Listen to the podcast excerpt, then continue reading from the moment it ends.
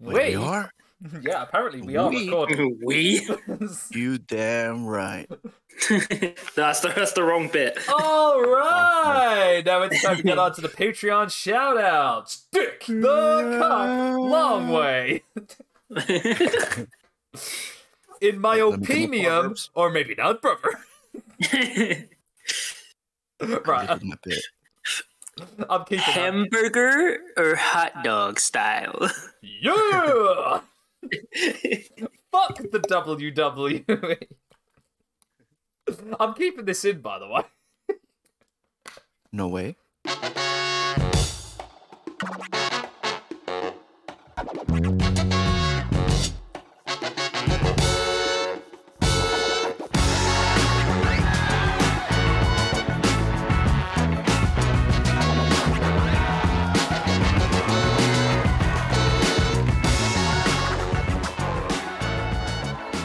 It is time to tune up the band and scream Bret's name down a hallway, for it is another episode of the Sweet Chinwag Podcast. I am Sam, alongside Dan and Melee Hellbot this week, as we continue our journey through the wacky world of professional wrestling. How are you chaps doing this week? We're all good. Thanks. I'm so happy. Hell yeah. I'll, I'll, I'll tell you why in my recommendations. Oh, again, you're teasing oh, us. Oh, yeah, brother. Stop this, dude. Dangling the carrot of hope in in, in, mm-hmm. in my in my direction. I can't take it anymore. No, it's been a bit of a it's been a bit of a week for me, honestly. I, I won't go into de- details about it, but I've had a bit of a stressful first week of the year. You know what? twenty twenty-five is your year. I know, right? Yeah. I know, right? We're just committing really, really early to it. Yeah. Mm-hmm.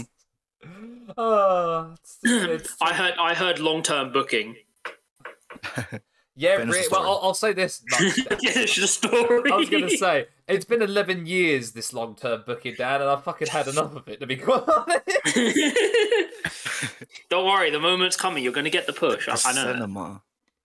I've, am I getting? Am I getting? This is get... this is this is, this is Kino. I was gonna say, am I getting the Kofi push where I spend it there for an allotted amount of time until until finally I get that one opening? Eventually, it will happen, basically, but I can't tell you when. Basically, I've got to make sure that Melee Hellbot's injured on his push so that I can slide in and get my push instead. Yeah, and somehow, some way, Daniel Bryanson's involved.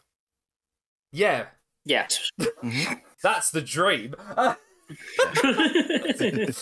but no, apart from that, I've I've I've been I've been I've been all right for the most part. It has just been quite a bit of a stressful week, first week of the year. A lot of things mm-hmm. happening. A lot of year-end videos are coming out. A lot of interesting videos from peeps are coming out very soon, which I'm excited about. But trying to oh, find the time to do anything has been crazy. Um, yes. Realizing that I have a backlog of books and Switch games has been um it's not making my mental health any better, and realizing that Tears of the Kingdom is right there and I still have barely played it is um is criminal. I know you have every right to chew me out for that, Melee. Cancel Sam. You heard it here. Hey, at least I'm not an orange face former president of the United States. That much is true. What the carrot head doing? Because I have long, slender fingers. Whoa. That was really the worst thing I think I could have heard. I think there's Frank in here. I mean, I could have done it right up close to the mic, but I, I'd rather save our listeners from that, if I'm going to be completely honest. God. I'm, I feel the better for all of that. Welcome to Sweet Chinwag A S M R. To scratch that fuzzy part of your brain that needs we, it. We are we are never doing an A S M R stream, and if we are doing an A S M R stream, I will not be there. Thank you. I, I appreciate that. I feel like Amaranth's got that market down pat, but then again, she's got everything yeah. down pat most of the time. Mm-hmm. Anyway, we give you this podcast thanks to those lovely people over at SoundCloud, Spotify, Google Podcasts, Apple Podcasts, and forever pending other platforms, especially the ones that are the best there is, the best there was, and the best there ever will be. You know, guys, even though that the universe seems to always be changing, sometimes for the worse, we're going to always be pending and always will be. especially with the news this week. Yeah, yeah, yeah. I'm right there with you, Miller. Hell yeah. Mm-hmm. So before we get on to a, I feel like a much long, uh, long overdue episode all about the Hitman, it is time to visit Dan for this week's wrestling news. Dun, dun, dun, dun, dun, dun, dun. Wrestling news. Oh, I love it. I love it. Hell yeah, man. Um, there, I mean, there's been things going on, but the only thing I really want to talk about is uh, the new T N A belts, because they look great. Yes, like, sir. Genuinely the best title design I've seen in recent wrestling history past, We're like, back. I don't know, like... Oh, we are so bad. Well, they're like, they're like the A E W World title. Mm. Realistically, it was like the last reveal where we were like, yeah, this, this is good. Mm-hmm. It was... Uh, I mean, there were a few others. Really, really, really love the, the designs for this for this belt. And it's just, if memory serves me correct, the person who actually ended up designing these new T N A championships, I believe, got their start as a two K... Uh, as a two K uh, community creator of title belts. Something like that. Mm-hmm. But again, like, they're, they're, that's the kind of person I want designing my belts.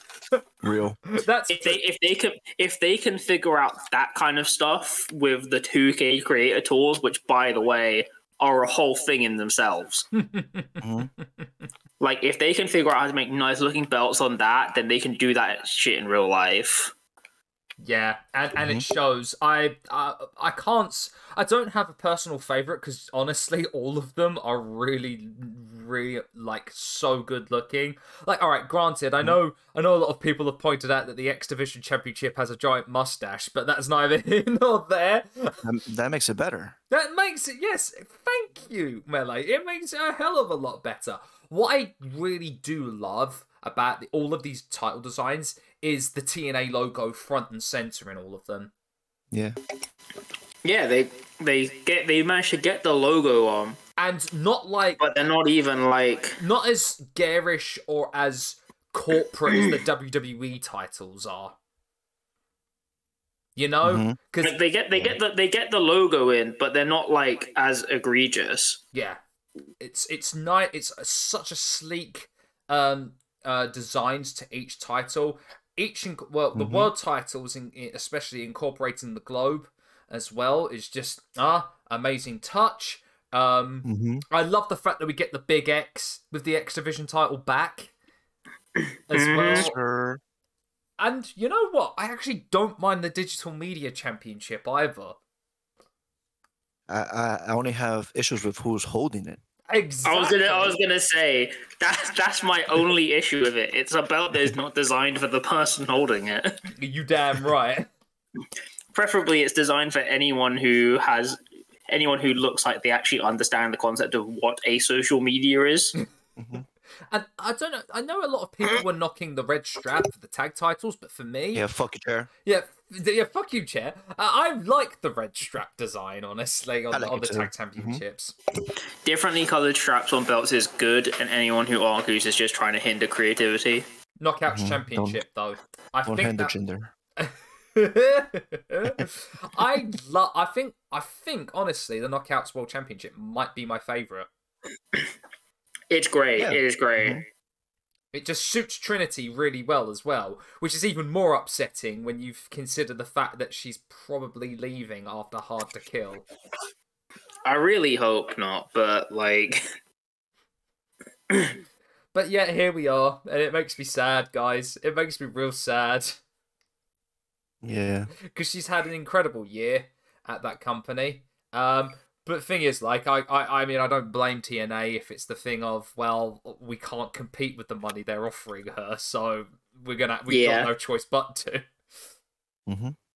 As long as she's happy.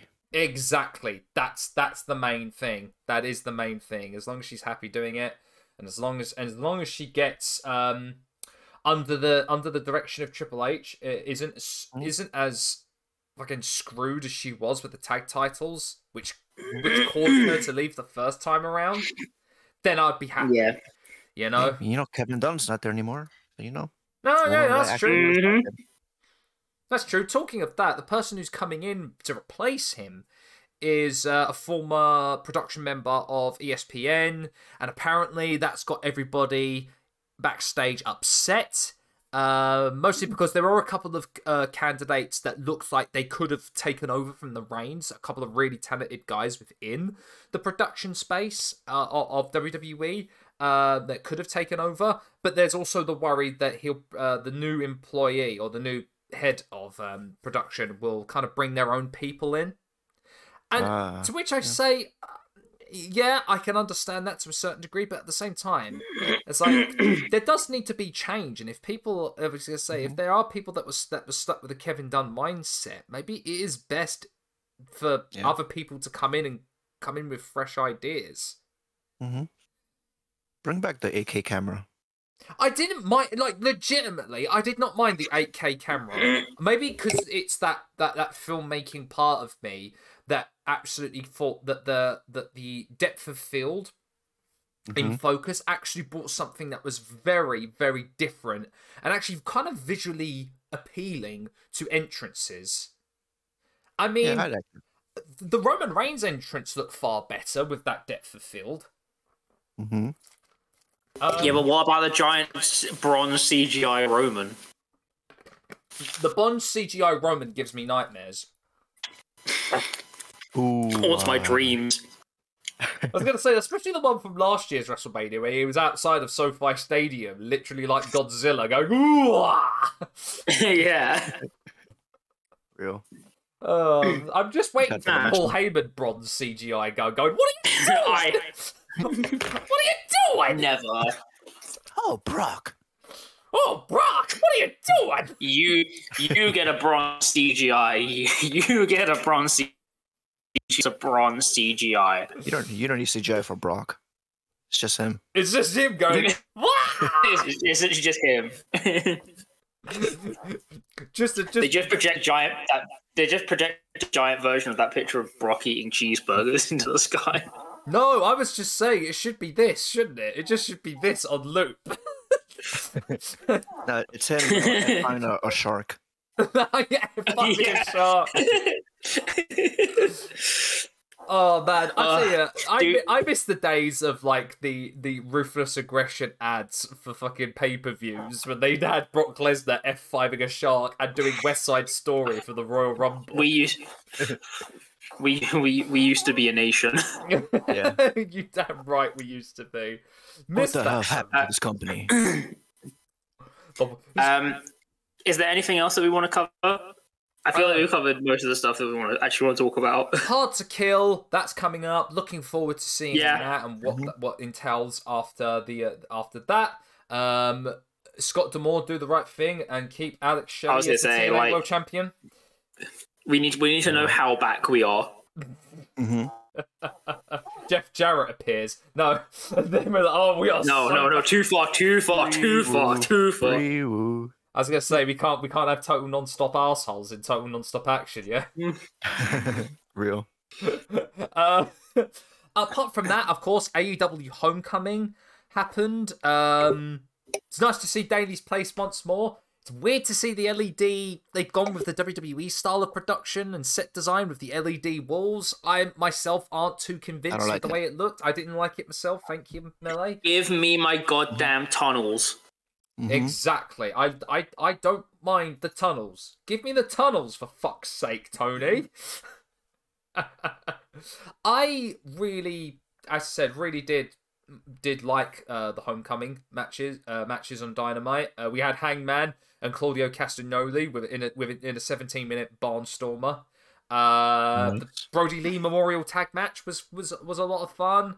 Uh, the Texas Tornado match, though, the main event, the Don Callis family and Sting and Darby Allin was was fucking based. And Sting, at sixty-four years old, doing a Scorpion Death Drop off a ledge into a table to powerhouse hops. Bro, it's when yeah. we were there, we were saying it's the retirement year, but goddamn, Sting be going crazy. It's just a shame that his last match will be against the Young Bucks, though. Who? Oh, sorry, the, the mustachioed Bucks, I should say, um, at this point. Put, you know what, put him against Nick Cage as his last match. There you I go. Hear it, bro. The vision. Nick Gage and Zandig, because Sting only wants to do tag matches. Oh my now. God. Yeah, and bring Sting for the Tournament of Death. Yes. The concept of Darby Allin versus Zandig is a wild concept. That can't be allowed to happen. Zero brain cells between them. I was going to say, there's going to be literally zero brain... there's going to be zero brain cells before, and somehow even less bo- afterwards. I fell. Jesus! Uh... I'm sorry, no, that, that's not the way the song goes, is it? I'm Sting. No. Jesus. Uh, yes. Anyway, with that though, we're done with the news. Lovely jubbly. Recommendation corner. I have one this week. Uh, I'll start with mine so I can get uh, so so I can like butter up Melee for his recommendations. Mm. um, my one is the YouTube channel Cinema Therapy. I've been Ooh. kind of more in te- more in depth into their uh, channel as of late, but basically what they are, they're two lifelong best friends that sit there and watch movies. One of them is a licensed therapist and the other one is a filmmaker, and they basically just go over the psychology of certain characters, certain films, um, heroes, villains, through basically a whole bunch of films. They've done everything from Lord of the Rings, to The Matrix, to Indiana Jones, to the most recent one they did, which was a whole breakdown of, of uh, WALL-E as well, which, by the wow. way, if you ask me, is Pixar's, still's Pixar's best film.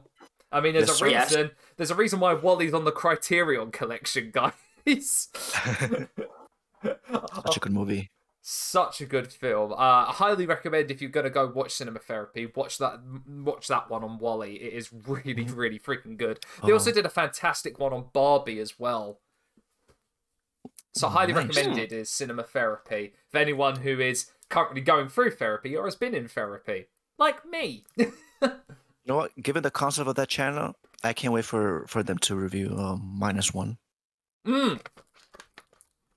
That sounds like fun. That's one I, I, I really want them to do one on Minus One, because I feel like it definitely does deserve like a little like a, a really in-depth breakdown into the psychology of the whole thing.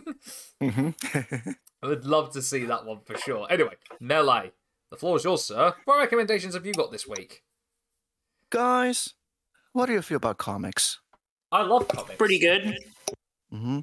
Well, you see, I certain people will know that I live in Nova York, and as such, my favorite superhero of all time has to be Spider-Man. Spider-Man? And get me pictures of Spider-Man. So, my recommendation has to be Jonathan Hickman's Ultimate Spider-Man issue one that just came out a few days ago. Ooh. Now, for me, I well, I mostly keep myself like private with my uh, with my thoughts, but lately, I did not like the direction that they've taken the main comics version of Spider-Man. Correct. Mm. To the point that I think that it borders on character assassination, and it's, it does. Ge- it generally is depressing. So, this version of Spider-Man is completely different, and it feels like my my favorite superhero is back. That's all I can really say. Like, mm. it's just crazy to be excited about a good Spider-Man comic again, and I really cannot recommend it enough. Oh. And Mm-hmm. Uh, that yeah. gets me excited because I... yeah, the ones before were bad. Did anyone? I was going to say, did any of you two read the the original run of Ultimate Spider-Man, the Brian Michael Bendis version? Yeah, I skimmed through it. I skimmed through it as well. It was one. It's yeah. one of those that were. It's weird because it was one of those that was more on the regular in the U K, which was which is really mm-hmm. strange. So I kind of picked up on it and skimmed through a few issues here and there and enjoyed that. So I'm interested to read this one. I really am. This version of Ultimate Spider-Man. Mm-hmm. Uh, just for like the basic premise of it, it's basically, um, what if Peter Parker got the spider bite twenty years into his future instead of him being a teenager? So oh. this starts out as him. This starts out as him already with a family, married to M J. Fuck you, Marvel Editorial, for changing that. Mm-hmm. So this this is the new status quo, and I hope they keep this going for a long time. Cool. So, so it, mid-late Spider-Man. Like, uh, yeah. So if you like stuff like uh, Superman and Lois, you're gonna love this one. Oh, damn. Mm-hmm. I am. Um, yeah, I'm looking forward to reading it. yes, yes, yes, yes. Oh, all right. Do you have another recommendation, Melee, or is that the main one?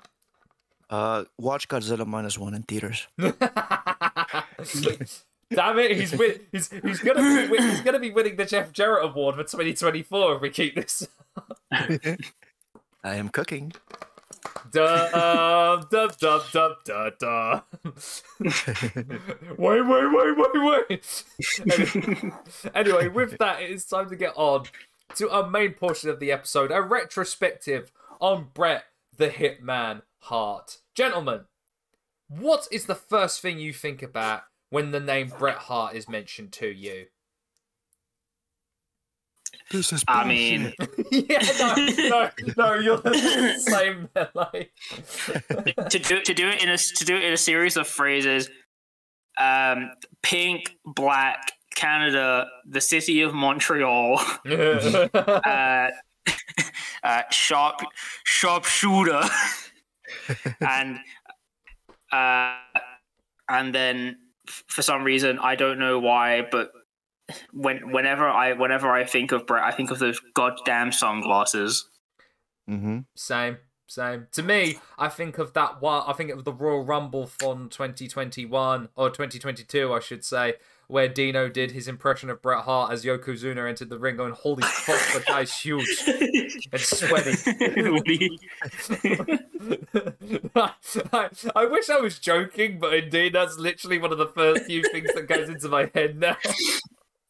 Sam Sam can attest to the fact that the impressions that they do of Jake of Jake the Snake, uh, like any the only thing I think of when anyone ever mentions Jake the Snake now. Mm-hmm. It's like etched into my brain. Nice. Very true. Very true. I mean, oh, no, no, I'm not going to do it because we're not talking about Jake the Snake on this episode. Oh man, I'm hoping this one, but anyway, no. Um, yes, uh, Bret Hart. I'm not going to go hugely for this retrospective on the whole Hart family because legitimately, I think that all deserves a separate episode. the, the the legacy of the Hart family. But what we're going to do for this one in particular is just talk about Bret's early life, how he got his start into professional wrestling at Stampede, and eventually his entirety of his W W E career and his stint in W C W as well. All right, then. Let us start, as we always love to do, at the beginning, which always is a very good place to start. Again, that Sound of Music uh, reference will always never escape me. So, Bret Sergeant Hart... Yes, that is his middle name. I can confirm. Whoa. Sergeant is his unfathomably based. was born in Ju- was born in July nineteen fifty-seven in Calgary, Alberta, Canada, as part of the Hart family. He was, if memory serves me correct, the eighth child of of wrestling patriarch Stu Hart and his wife Helen. He grew up in a household nice. of eleven siblings, seven brothers: Smith, Bruce, Keith, Wayne, Dean, Ross, and Owen, and his four sisters, Ellie, Georgia, Allison, and Diana. Small family. Shout out my man Keith Hart. Now, he did have dual... Now, because of this, and because of his family's like ancestry, and his uh, and his uh, mother being born in New York, that means that Bret had dual U S Canadian um, uh, citizenship and was able to jump here and there along to New York and to Calgary, Alberta. Basically, he was able to travel with his dad from a very early age to wrestling shows here, there, and everywhere. Better learn the business, son. Better learn the business. Literally, kind of got his start in professional wrestling at the age of four, believe it or not, when he helped out. Uh, when he helped out. Um, He helped out with his dad at Stampede Wrestling, doing raffles during the intermission. Okay, now that's how I know that there's a British connection in there. R- raffles. Because because the British wrestling raffle is a very well-attested part of U K wrestling culture. This is but also, him being involved in wrestling from four is like the least non-surprising thing when dealing with Stu Hart. Yeah.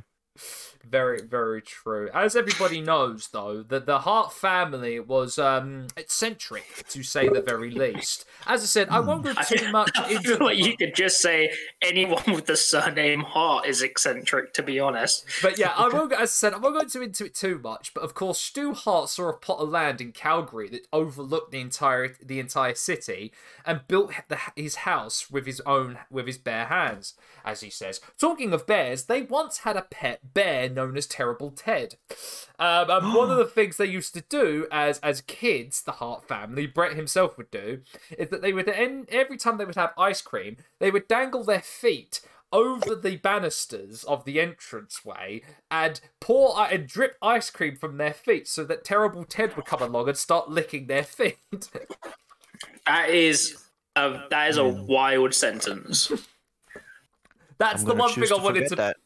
I, that's the one thing I wanted to tell you two about the Hart family, because it's so fucking out there. I can't lie. I feel like I was better off not having that information. Well, here you are. You know it now. You know it now. uh, so his introduction, as I said, came at a very early age.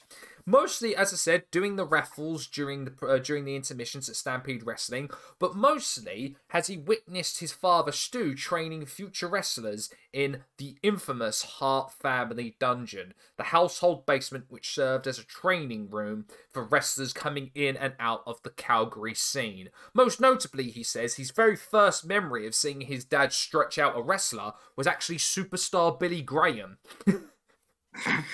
What do you mean by that, brother? Dude, you're stretching me out, brother. It was it was very well known that actually Bret Hart, at a very early age, was more kind of interested in films and has actually considered himself to be quite the cinephile. And his Ooh. intentions when he was a kid was more or less to kind of see if he could get into filmmaking rather than actually professional wrestling. But as a way to be able to get closer to his father uh, and be able to build a much stronger relationship with him, he actually ended up becoming uh, a sporting, a very sporting athletic kid, and would end up mm. being into getting into amateur wrestling. Uh, when he was, he trained, uh, he began training when he was just nine, um, when he showed a lot of promise from an early age, especially because he was watching his dad stretch out a whole bunch of people in the Hart family. Well, I was going to say, I feel, I feel like it, I feel like it's a bit of a cheat code, to be honest, where your dad is a, a wrestling coach, and you're there from the age of like four, seeing people do this day in, day out. This is true. This is just. I, I like the, I like the concept that, you know, in order to strengthen your relationship with your father, I'm going to become the greatest pro wrestler that's ever lived. Yeah, no, literally. Literally what he did. So at high school, he became a standout student in the in the amateur wrestling team. Bret, as stated and quoted, said, "He joined the wrestling team for the sole reason that my dad expected me to, not that anyone hmm. asked me to." So wow. of course, again, entire, entirely in vain for Stu Hart. This is true. And he absolutely dominated the Calgary scene, winning the nineteen seventy-four City Championships in Calgary. He scored a victory over competitor Bob Backlund, who would go on to become actually a Canadian Inter-University National Champion, winning Outstanding Wrestler of the Year for nineteen eighty and eighty-one, and was well on his way to actually representing Canada in the Olympics. But he just... Des- He he describes the moment where he actually showed his championship medal to his father as a powerful moment, and the relationship went and took a completely different direction from that point on. Uh, Bret still actually has that medal in his possession and calls it one of his most prized possessions in his collection. Stu Hart, Stu Hart was there, said, "That doesn't look like a belt to me, brother." Yeah, along with a figure of The Simpsons. Did you know, though, in nineteen seventy-seven, just as he was starting his training, funnily enough, to, in a pro wrestling, he ended up uh, becoming a collegiate champion at Mount Royal College, where he was also studying filmmaking, so that bug was still there for him. Hmm, interesting. He almost ended up become, representing Canada in the Commonwealth Games that year. That would have been wild. Mm-hmm. That if if he had done that and also still progressed to professional wrestling, that that Commonwealth Games footage would become legendary. Real. Now, he ended up actually, uh, was he began, Bret was kind of becoming disillusioned by it. He was beginning to find wrestling uh, a little bit unrewarding amidst so much uh, uh, injuries and having to cut weight for each event. He just felt that he was getting more and more demotivated each time he had to do su- such a thing, or wherever he would tweak it, uh, an already ailing injury that he had. His father still believed he could make it to the Commonwealth Games or Olympics if he really put more effort into it and and and stopped and potentially stopped pro wrestling training at the same time. But he Bret expressed that if he believed that he even became an an exceptionally successful wrestler, it would never have led to a career afterwards that he was interested in, stating that he thought that he would end up as a wrestling coach or a, or, or a P E teacher at a high school if he ever pursued the Olympic route. Interesting. Yeah, that is one of those things that does happen quite a lot. So he, Bret felt the only way to not disappoint his father in quitting wrestling was to become a pro wrestler. Equally, though, there's a very, very funny alternate universe where Bret Hart is an actual shoot wrestling coach, and then technically someone trained by Bret Hart competes in M M A. Bret Hart Ooh. becomes a, an amateur wrestler and filmmaker. Like, you're buying the Bret Hart instructional D V D. But all this being said, he pretty much ended up giving it up.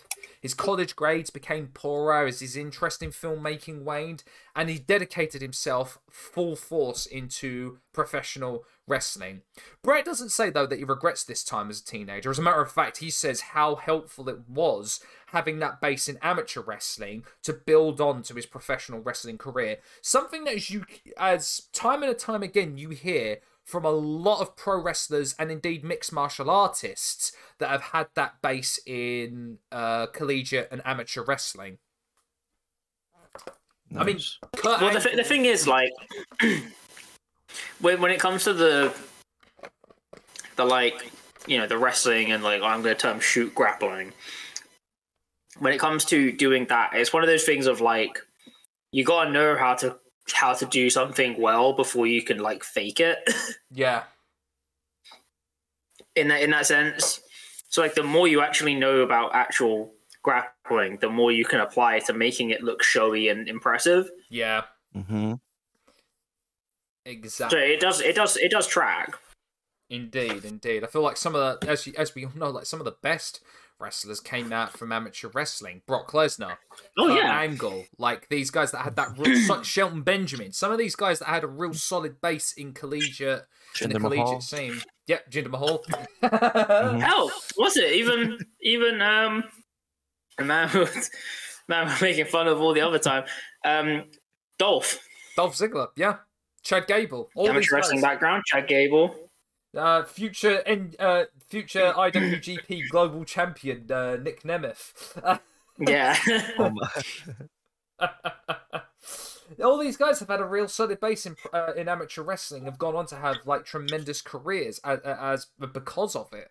So, nineteen seventy-six, we go back a year, a little bit year, as, as Bret starts working more full-time in Stampede Wrestling. First, helping the promotion by being a referee. And this time, a quite prolific referee during his time in Stampede Wrestling. But it wasn't until nineteen seventy-eight, in Saskatoon, Saskatchewan, where a wrestler was unable to perform a match, forcing Stu Hart to ask Bret to stand in as a replacement. Nice. Before long, though, he would end up becoming a regular, eventually partnering with his brother Keith to win the Stampede International Tag Team Championships four times. Now, there was one thing that we oh, that was pretty much well known with him with, with Bret and during his time in Stampede Wrestling. But before I get to that, some of his most prominent experiences when he started wrestling at, when he started wrestling were against combatants and his actual trainers, uh, Mister Hito and Missus Mister Sakurada, who were uh, who there were two, I believe they were two. Um, it, I think it was New Japan or All Japan um, wrestlers who ended up having an excursion over to Stampede at the time, and they were the ones that actually kind of gave him even more training. Uh, in in in wrestling, um, more than his I was gonna say more than his dad did, but then again, his dad had the yeah. gadget and all that stuff, you know, more kind of like mm-hmm. uh, easing him and, and, and smartening him up to yeah, the like just like in-ring stuff. And it was also during this time where he would end up having his most prolific matches with Tom Billington, who was better known, of course, as the Dynamite Kid. Now, Hart faithfully, at this time, did not want to be considered a nepo, nepo baby and wanted to let everybody know that he was there and he was uh, he was under the same sort of deal as everybody else was, that he was never going to get any special treatment because his dad was the booker of the entire show. So, Hart, in the goodness of all, or Bret, I should say, in the goodness of all the, uh, of wanting the respect of everybody there, always requested to be jobbed out by all of these wrestlers. Based. Taking pride... that, that will work for me, brother. Taking pride, he said, in the believability of his performances. As Dynamite Kid himself once said, no one on the face of the earth could take a shit kicking like Bret Hart. And trust better me, than me.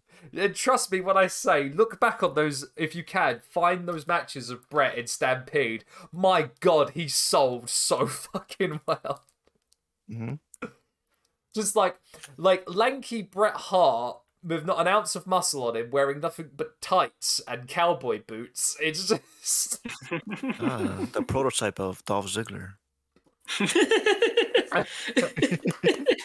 With the Andre the Giant frizzy hair, basically. Hell yeah. What do you like, a peanut? Maybe I shall. Maybe. I love it, though. It's it's great. And like I said, Maybe right, I no one respects... Nobody respects the role of the jobber anymore. Yeah. It's a dying art. Exactly, mm-hmm. exactly. So even though... with all this being said, and even though his promos and interview segments weren't great, mostly because he suffered from stage fright at this time, this didn't mean that Hartwood wasn't successful in Stampede. As a matter of fact, he won two British Commonwealth mid-heavyweight championships, five international tag team championships, and six North American heavyweight championships during his time in Stampede. Also, because of their working relationship with New Japan, he would also have several excursions in Japan, most famously taking on Tiger Mask during his time in New Japan. Now that does sound like it would cook. Mm-hmm. So when in nineteen eighty-four, Vince bought out Stu Hart's television time for Stampede Wrestling, one of the provisos and actually um, gamble, uh, uh, gambits for Stu Hart was that, well, in that case then, if you're going to buy out my television slot, give contracts to Bret, Jim, Owen, Tom, and Davey Boy Smith. And in nineteen eighty-four... Only those ones, though. Only those ones, though. And in nineteen eighty-four, in August of eighty-four, when they when Vince bought Stu Hart's uh, Stampede television slot, he also signed all of those guys up to contracts. He actually lived up to the deal.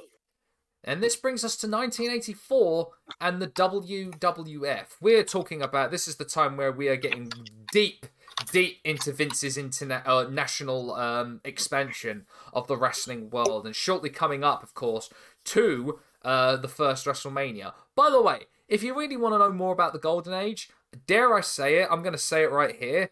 I recommend oh, watching Cultaholic's video on the Golden Age. I really enjoyed watching oh, that yeah. four-part documentary. It was really freaking good, if you ask me.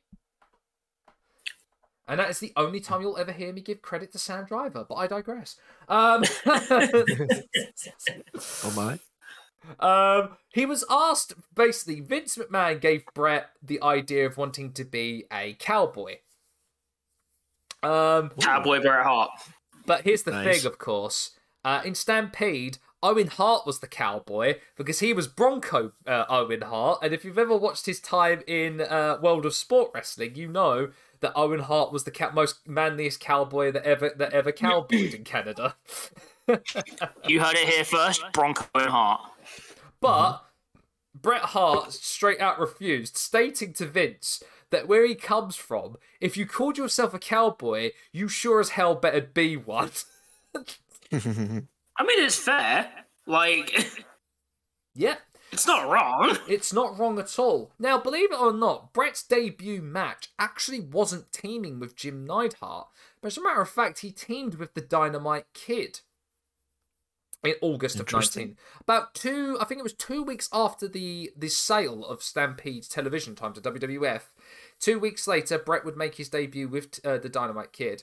And eventually, kind of after that, would end up having a couple of house show appearances here and there. Eventually, in, in September of nineteen eighty-four in New York, Hart would have his first televised debut singles match where he defeated Aldo Moreno, who, if memory serves me correct, actually ended up becoming Ricky Santana, uh, the American, oh wow, uh, the the American Ooh. guy, uh, the American Cuban wrestler who was most famous for his time in W C W. There you go, everybody. There you go. A little bit of little bit of trivia for you if you really wanted to know Bret's first opponent in in in in in, in, uh, in a singles match. That would eventually air on the September twenty-ninth episode of Superstars of Wrestling. Eventually, in nineteen eighty-five, he would be teamed up with his brother-in-law, Jim Neidhart, managed by Jimmy Hart, to form the Hart Foundation. Hell yeah. And now basically this is where we get the Bret Hart, basically, that we kind of all know and love. This is where Bret adopted the tights and singlet. The pink trim and the sunglasses were all came from this tag team. And they were known to be one of the most agile technical teams in the tag division. That also had a very no-nonsense stiff style to them, which almost got them in trouble a number of times for being a bit too stiff. Oh, I'm sure it did. um, yeah.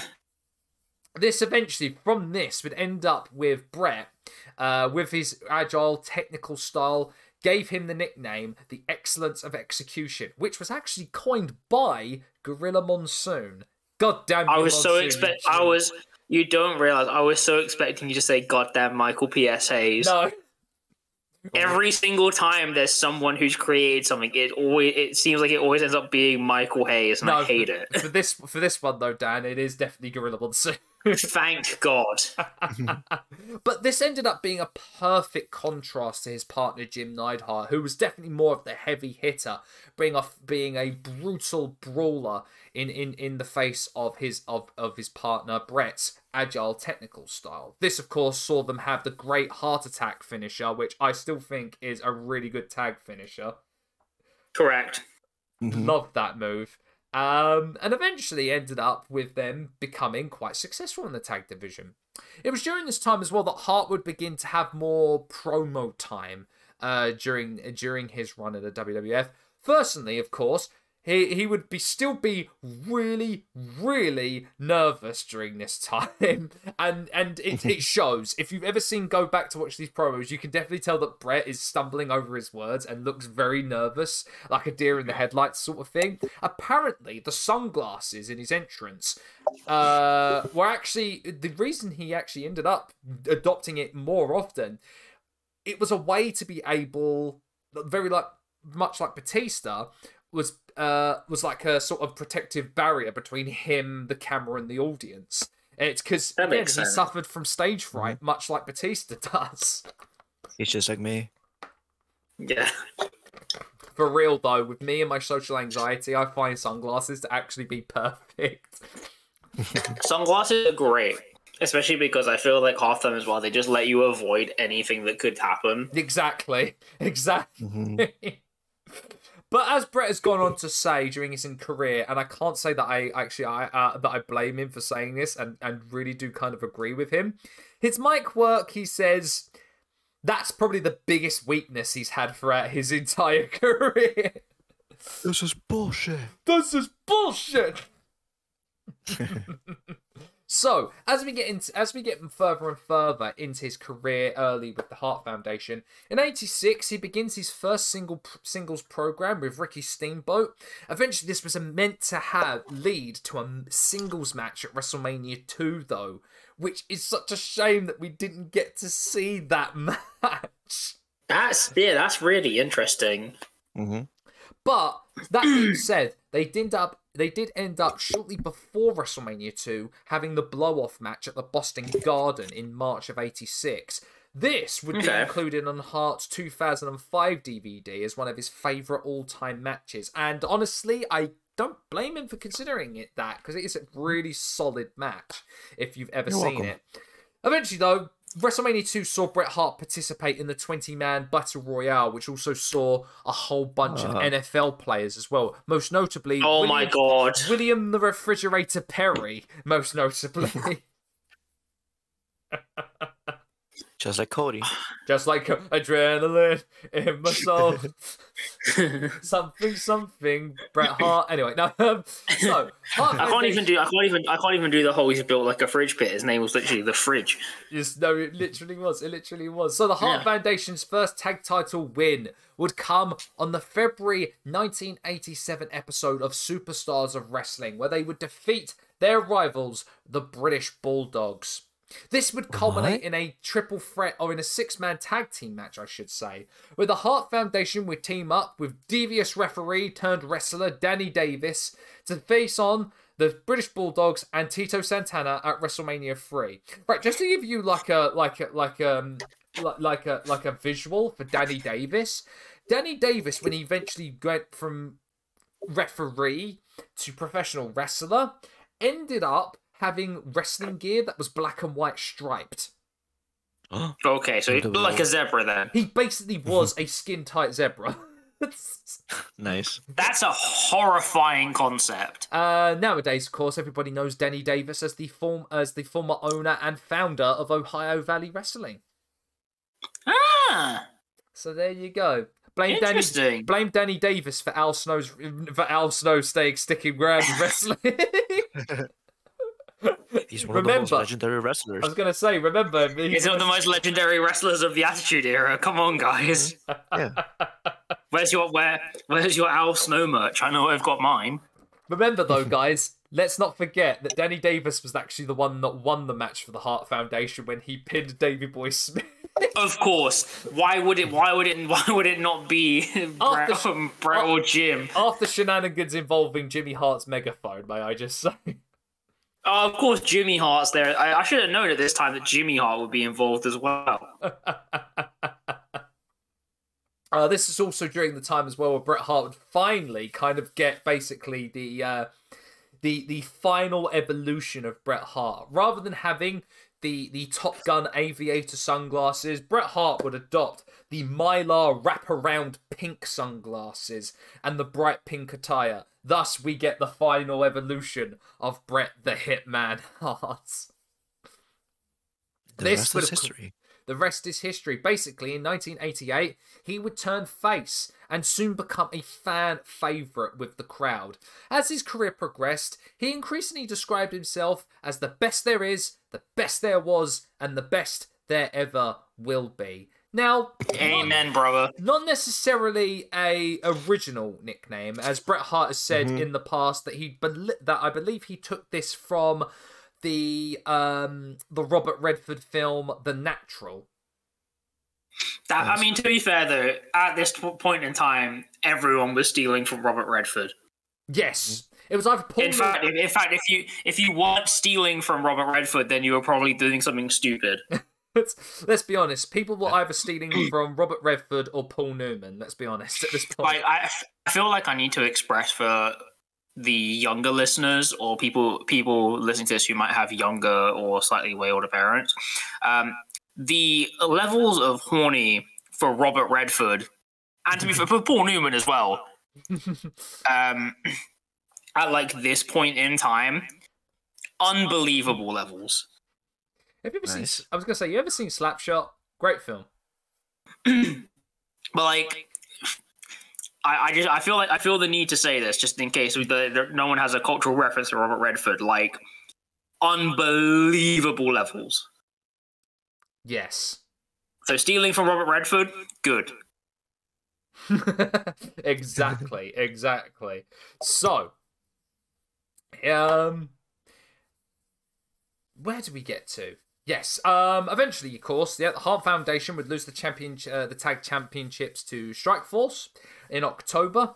He would end up eventually, though, uh, competing in one of his most high-profile singles matches to date on the November Saturday night's main event, where he faced off against Macho Man Randy Savage in a losing effort. Eventually, this ended up becoming what they a lot of people would say was one of the highlights of Saturday night's main event, as it was considered one of the best matches they put on at that time. Again, can't blame them, because of the two people in the ring at that time. Mm-hmm. You're welcome. Like, you can't really argue with Bret and Macho Man, really. Yeah. Exactly. Exactly. Mm-hmm. So, as we enter into WrestleMania four, Hart, again, was one of the... was in a was in another battle royal. Eventually, though, he was one of the final two combatants, as he was enlisted by former Stampede um uh uh, uh protege sorry not protege uh ally Bad News Brown to eliminate the Junkyard Dog, before Bad News Brown turned on Bret Hart, eliminating him to win the event. Now, of course, I consider Bad News Brown to be part of the Sweet Chinwag Hall of Fame here in these parts. Yes, Unfa- as I say, unfathomably based. But also, I love the energy of, like, hey, no, you help me out and eliminate him, and then Eddie just eliminates him afterwards. That's like, yes, I'm here for this. Yes. Of course, that ended up having a big kind of all, like, back and forth. Nearly ended up in an absolute riot between the two of them and their um and their compadres in the Hart Foundation. That eventually did. That was all kind of petered out.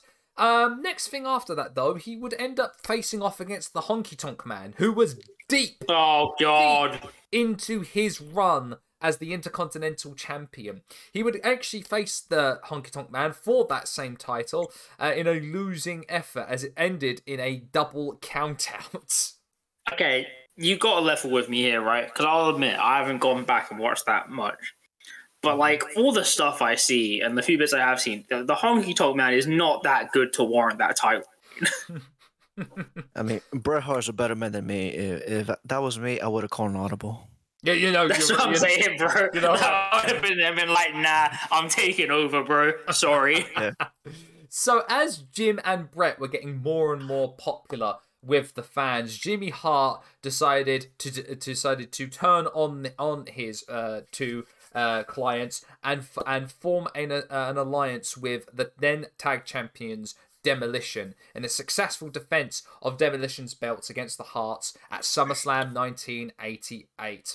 And this would eventually end up with the fabulous Rougeau brothers also siding with Demolition to have a beatdown on the Hart Foundation. Of course, everybody knows about the fabulous Rougeau brothers and how I think yes. Jacques Rougeau punched out Dynamite Kid with a with a roll of quarters in his hand. Interesting. But Royal Rumble nineteen eighty-nine, Hart Foundation would team with Jim Duggan, defeat the Rougeaus and Dino Bravo.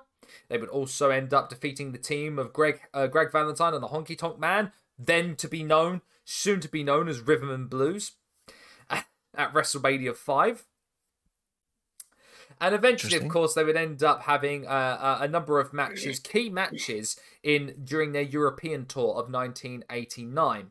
Andre the Giant actually requested, in during the Milan stint of, of this European tour, to have a match with Bret Hart, who lost the match. This match ended up actually being lost to time until it was found in the W W E vault in twenty thirteen and released on the D V D set known as the Dungeon Collection. But... Nice. The push, Interesting. The encouragement and push that Andre gave to Bret to the back office as well. Bret considers this to be a huge turning point for his career in the W W E, as he considered it at that point to have petered out, or literally peaked, as he never thought he would ever get to the main event scene because of his size and his basically his wrestling style being more technical based to, as opposed to the people in the main event scene, a la Hulk Hogan, who would do the five moves, the ear taunt, and the leg drop. Oh, sorry, let, let's not forget the you! You! Oh, gosh. Oh, so, as we get to as we get to SummerSlam nineteen eighty-nine, the Hart Foundation would lose a non-title match against then-tag champions, the Brainbusters. Oh. After this, though... After this, and uh, uh, the in in the first, uh, in their very first match, of a televised contest that would span his, Hart's entire career. He would end up in form, uh, losing for the first time to Mister Perfect on a November episode of Primetime Wrestling. This, of course, would start an incredible rivalry that would span, as I said, his, the rest of his entire career, and actually end up with several incredible matches from him as well. Mm-hmm. Nice. Ah. So, quick stuff for nineteen ninety. As we get into the Royal Rumble, the Hart Foundation defeat the Bolsheviks in nineteen seconds at WrestleMania six, begin feuding with Demolition, who had just won the Tag Championships for, a, for I believe, a second time. They would end up at SummerSlam, be, uh, beginning their second and final Tag Championship runs by defeating Demolition in a two out of three falls match with a little assistance from the, Legion, from the newly debuted Legion of Doom. Eventually, of course, this would lead to a really weird, weird thing happening where the Hart Foundation lost the tag titles to uh, to the Rockers, but a few days later, of course, having the decision reversed because it was never oh, yeah. on television because Vince McMahon did not like the way it went with the top rope snapping and the match going on, eh, whatever happens of that. So Uh, basically, the title loss never happened. Eventually, though, the Hart Foundation, uh, the, their reign would last until WrestleMania seven, where they would lose, funnily enough, to the Nasty Boys of all teams. Oh, no. Oh. Goddamn Nasty Boys. So, this, would, this leads us to Bret Hart's reign and time with the Intercontinental Championship in nineteen ninety-one and nineteen ninety-two. After the Hart Foundation split, Vince wanted Bret to come up with a brand new finisher. More so, less a a a a, a strike or a grapple move, and more of a technical submission style move.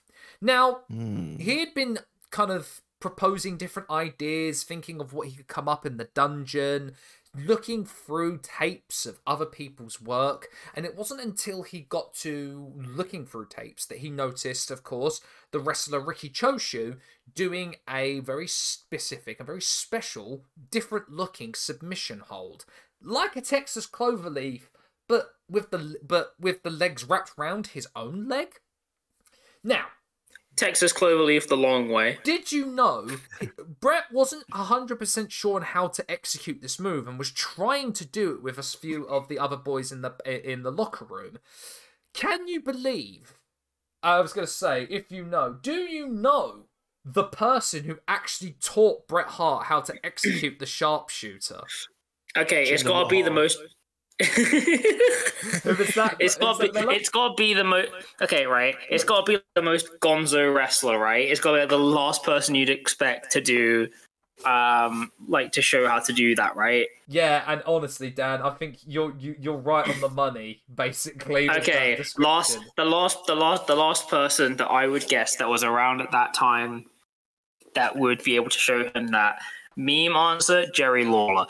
Um real answer, Um, let's go for like, God, who was around that time?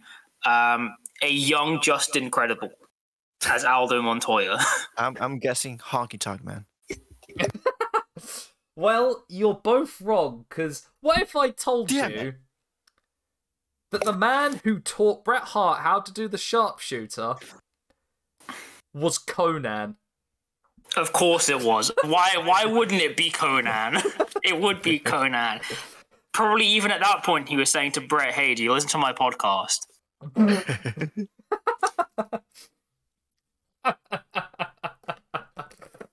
Of course it was Conan. Why wouldn't it be Conan? Oh, gosh dang it. Right. Oh, remind me not to drink water when Dad mentions Conan. So, after this, he would go on. Of course, he wanted to call it the Scorpion Deathlock as as a tribute to um, not only Sting but to Sting, Riki, but to Riki Choshu as well, which I believe Riki Choshu's name of that finisher literally does translate as Scorpion Lock.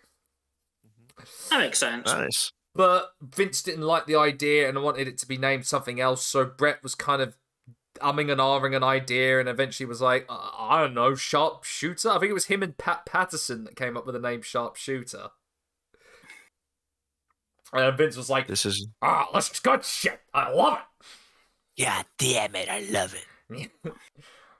And several years later, I'm gonna name Steve Austin Chili McFrost. Otto Von Ruthless.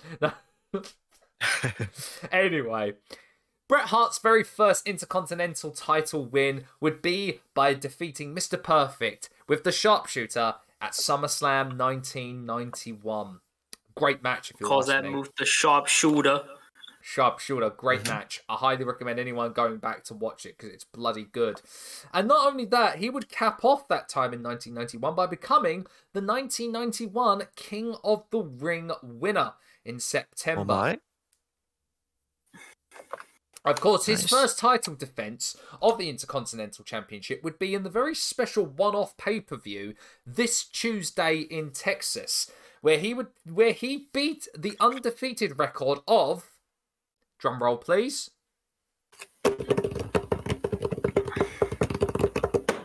Skinner. Of course. Why? Why? I forget about this time that there are people like that just like kicking around that would randomly get like the opening match from like a WrestleMania and stuff, and I hate it. I hate every single part of it. Are you not? A, are you not a fan of Skinner?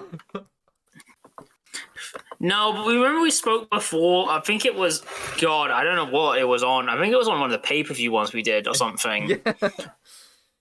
Where we were going through it, and I just saw that, and I was like, "Oh my god, I completely forgot about this." How dare you! How dare you besmirch the name of Skinner? And of course, this would end up in nineteen ninety-two. Bret Hart having one of his more famous rivalries of the I C title with the with Jacques Rougeau, who adopted the new name and moniker The Mountie. Of course, well, he's Canadian, obviously. Of course, a power-hungry, corrupt member of the Royal Canadian Mounted Police.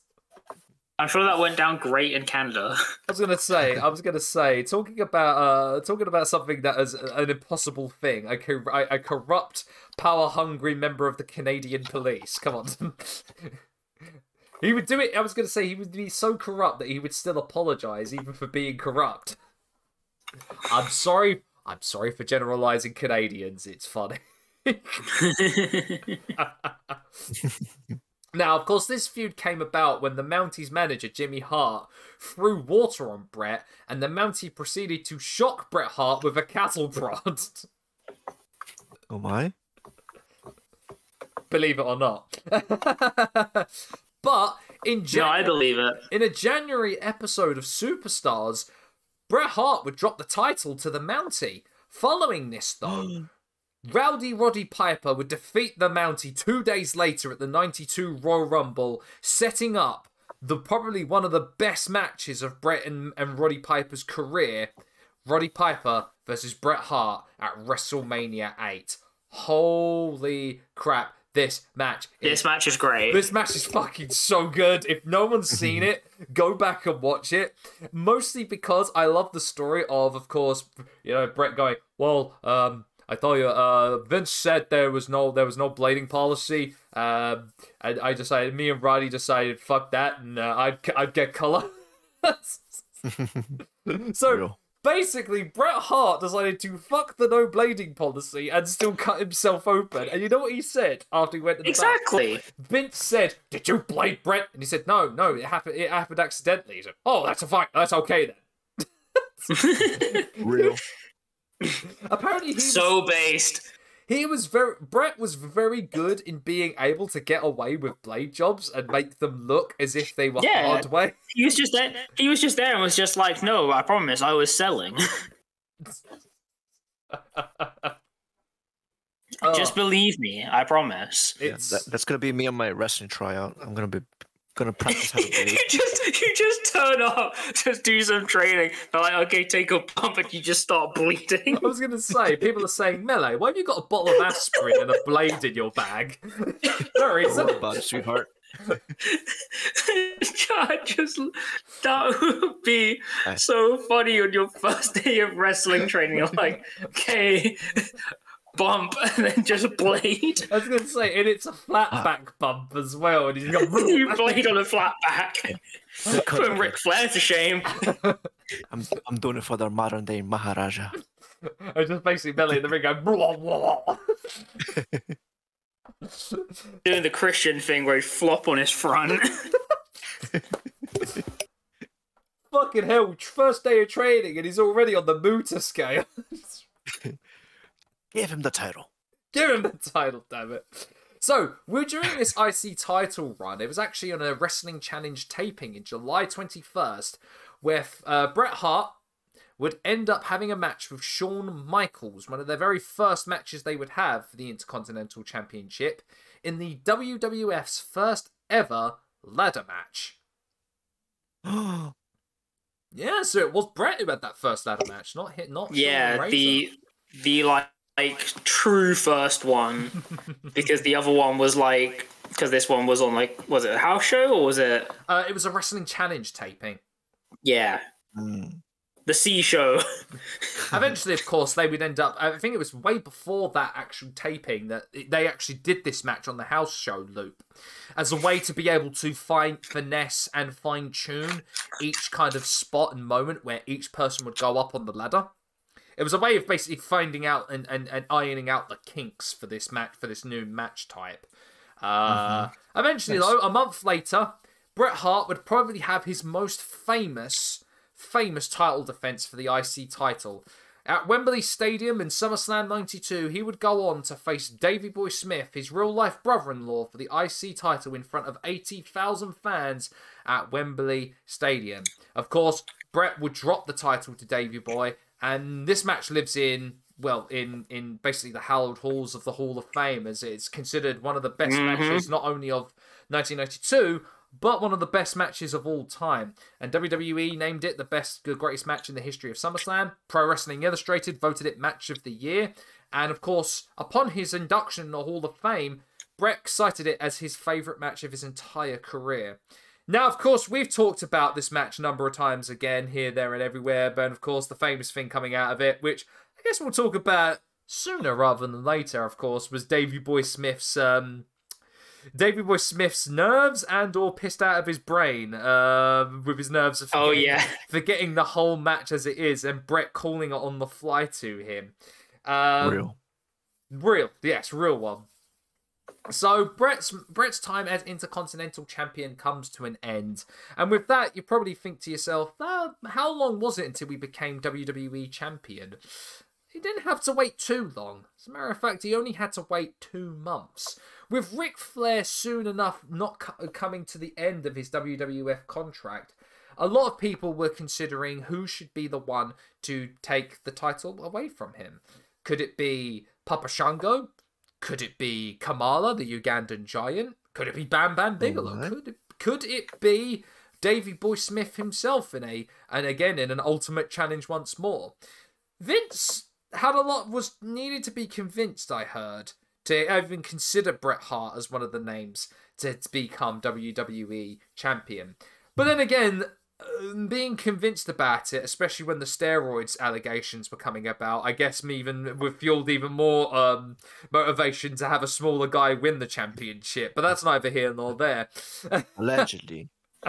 Yeah, allegedly. But... in nineteen ninety-two, Bret would go on to win his first W W F Championship from Ric Flair at, at a Superstars taping in, in the Saskatchewan Palace in Saskatoon in October. Yes, Superstars, believe it or not.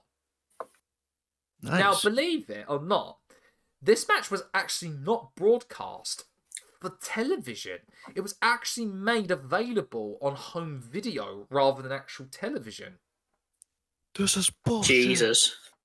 Shows you how much faith Vince had in Bret Hart that whole time. And if you have actually, no, I'll, I will, I will recommend this match because it's again, Hart, Bret Hart, and Ric Flair. Honestly, at that time, two guys that pretty much at their peak physically had a, an amazing match. And I think Ric Flair, knowing full well that he was out the door, uh, wanted to, I guess, wanted to give Bret Hart a good enough match. But I think Rick, I mean, yeah, I'll give Ric Flair credit for this time. At this at this time, the only time I'll ever give Ric Flair credit, he did put on a bloody good match with Bret Hart. So there.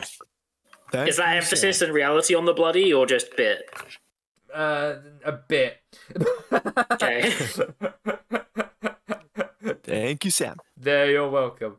My God! I dedicate this match to my son, Buddy Rogers. With a tear in my eye! No, would you believe if I told you guys this is how based Bret Hart is? A couple of minutes into the match, he ends up dislocating one of his fingers on his left hand. Nice. And Ooh. rather than having the match start, midway during a rest spot, he just pops it right back in. That's crackhead yeah. behaviour. Mm-hmm. So, in the in the year of nineteen ninety-two, as we're getting into nineteen ninety-three, Bret Hart, the big names that he would go on to defend his newly won minted W W F Championship are the who's who of professional wrestling as we know it in the nineteen nineties. He would go mm-hmm. on to have successful title defenses against the Berserker. Great. Sick. Papa Shango. Sick. Fucking Kamala. Hey, there we go. Eventually, you actually end up having a, a, a, a, a, a an appealing contest and a title and a successful title defense against the Heartbreak Kid Shawn Michaels at Survivor Series. Oh no, that's never gone anywhere. And eventually, end up defeating Razor Ramon at the ninety-three Royal Rumble in a really solid match as well. Unfortunately, not Razor Ramon hard gay, but you know we can't all win.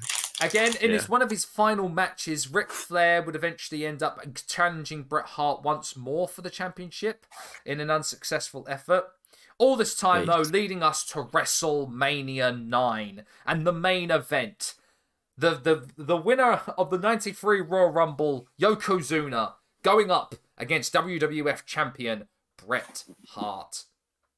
In a losing effort, Yokozuna, Yokozuna successfully wins the W W F Championship. Not after, of course, interference from Mister Fuji, who throws Holy salt, fuck, this guy is huge. Who, who, throws, who throws salt in the eyes of Bret, leaving him incapacitated and leaving Yokozuna with the three to win the championship. That's a big motherfucker. Holy correct! Holy fuck, the guy's huge. The guy's huge. Talking of guys that, talking of guys that are huge, big boy. Who should come out to help Hulk, uh, Bret Hart to the back? Then Hulk Hogan. Then of Mister course, Fuji. I gotta go over, brother. Mister Fuji then cl- then challenges Hulk Hogan right there in the spot to compete for the championship against the newly minted champion Yokozuna. Bret Hart mm-hmm. in a daze. Tells Hogan and motions him to go, go. Basically, no, Bret oh. was actually telling Hulk Hogan to go, go to the back, get me more help, not to go to the ring and actually win the fucking championship. Nah, Hogan, heard, just... Hogan heard go and he was like, I, well, you know, brother, I hear the call from God to go and get me that title. Well, let me tell you something, dude. Literally. The big dude in the sky told me to go for the title, brother. The big brother in the sky. Yeah, hook. And the hook signal. Of course, Hogan. Someone edit the hook hook signal into fucking WrestleMania nine as Hogan looks at Yokozuna in the ring and Bret's telling him to go. I understand, brother. Send Yoko. Oh, I'm fucking dying. Oh, of course, this would lead to Hulk Hogan winning his fifth W W F Championship. Uh, this nice was meant to be. I'm sorry. I'm sorry. I'm sorry. This is one of the most B S title wins I've ever heard in my life. This was originally meant to lead to Bret Hart versus Hulk Hogan at King of the Ring in June. But Hogan refused um, because He's he said really Bret Hart was not a credible champion. He's not Bret. This is this is this is like ascended level politicking. Send them to O V W. Like the, hasn't existed. The, the, the, the, this is like the only level below this is like Japanese wrestling politicking, where they like start their whole own company because of the problem. Yeah, like no, this is this is this is Ho- this is Hogan being like, nah, don't worry, I got this. Gets the win over a guy who's had a match and is technically weak. Then when the guy who was there for it was like, hey, we should have a match together, he's like, nah, I don't think you're a real champion, bro. This is oh, this is next level big dogging. Oh, this is so stupid. But instead, what Bret Hart did was actually win King of the Ring for a second time, becoming becoming the only man to become a two-time King of the Ring champion. Uh, God damn it. So, supposedly after this, he was scheduled for a W W F Championship match at SummerSlam against Hulk Hogan. But instead, Hulk Hogan decided to drop the title to, to Yokozuna because apparently, according to Hogan, he had a movie deal coming along and didn't want to squander that for SummerSlam. um, Scorpion King. Scorpion King with Eric Bush. With Eric Bishop. Yes, um, it's the fucking Scorpion King. It's and the Scorpion of, brother. And of course, every, as everybody knows, the way that match ended at King of the Ring was Hogan got blinded by a Japanese photographer. Oh my god. If, if memory serves everybody correct. No, not this. What happened instead was that Bret Hart was entered into a rivalry with Jerry the King Lawler. Oh boy. Which would last... I'm sure nothing wrong can come from this. Which pr- pretty much lasted the entire tenure of Bret Hart's career from that point on. Uh, this would lead to SummerSlam, of course. Their first... Their supposedly... very first, uh, was meant to be their first, um... well, I think, no, it was, no, this, no, this ain't it yet, no, yeah, SummerSlam, they met in SummerSlam ninety-three to determine the undisputed king of the world uh, of the yeah, W W F. Okay. Uh, Hart originally won the match via submission by the Sharpshooter. Oh, okay, true. But... Mm-hmm. As anyone would, I guess, against Jerry Lawler, didn't let go of the hold after he was declared the winner. So the decision was yes. reversed to annul the victory. Eventually, uh. this would lead to, of course, this would spill over to Jerry Lawler's own promotion of the U S W A, where Bret and Owen were seen as the heels and Jerry Lawler was seen as the babyface. Uh, make of that what yeah. you want. Uh, thing is, though, about this rivalry... Well, I mean, it's a, very much an only in Memphis... The thing is about this rivalry, though, is that uh, a lot of people really did enjoy this rivalry. It actually ended up winning Davey Meltman's Feud of the Year at the Wrestling Observer and Newsletter Awards. What was he cooking? I don't know, really, if I'm honest. Though, all of this being said, of course, this leads us to a rematch uh, on the November episode of Superstars in nineteen ninety-three against Yokozuna. When Bret had the, had the match nearly won, Yoko's with Yoko uh, locked in the Sharpshooter, Owen came to ringside to congratulate his brother. As the referee began questioning Owen's motives, this allowed Fuji to assault Bret with once more salt in the eye and the Japanese flag. Then Owen himself involved got involved in the match, resulting in a victory for Yoko via disqualification. Then, uh, with that's this, definitely how it works. This ended up with this ended up bleeding into the Jerry Lawler rivalry eventually. Having the brothers kind of almost disagreeing, but also being able to make amends, eventually leading to Survivor Series, where the team of the Harts, Bret, Owen, Bruce, and Keith, take take on Jerry Lawler and his Knights. Mm. Although it wasn't actually Jerry Lawler, because what? Jerry Lawler was facing some legal troubles.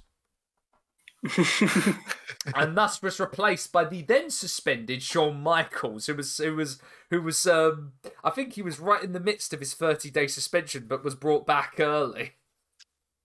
Uh, T K and his multi-man match is another one. So, with the Harts winning the match, the Harts winning the match in despise- decisive fashion. As a matter of fact, Owen was the only one that was eliminated from the match. And bitter with his elimination, Owen put the blame squarely on Bret. And in the weeks ahead, would still keep blaming Bret for holding him back. With Owen demanding a one-on-one match, oh, sorry, a one-on-one match with Bret, which Bret would refuse every time Owen asked for it. But though, re- they, they reunited the family and were stronger than ever as they headed into nineteen ninety-four. So much so oh that at Royal Rumble, Bret and Owen would take on the Quebecers for the W W F Tag Team Championships. Unfortunately, oh, though, the God. match was stopped due to injury, as Bret was unable to continue after sustaining a knee injury during the match. It was kayfabe, by the way, part of the storyline.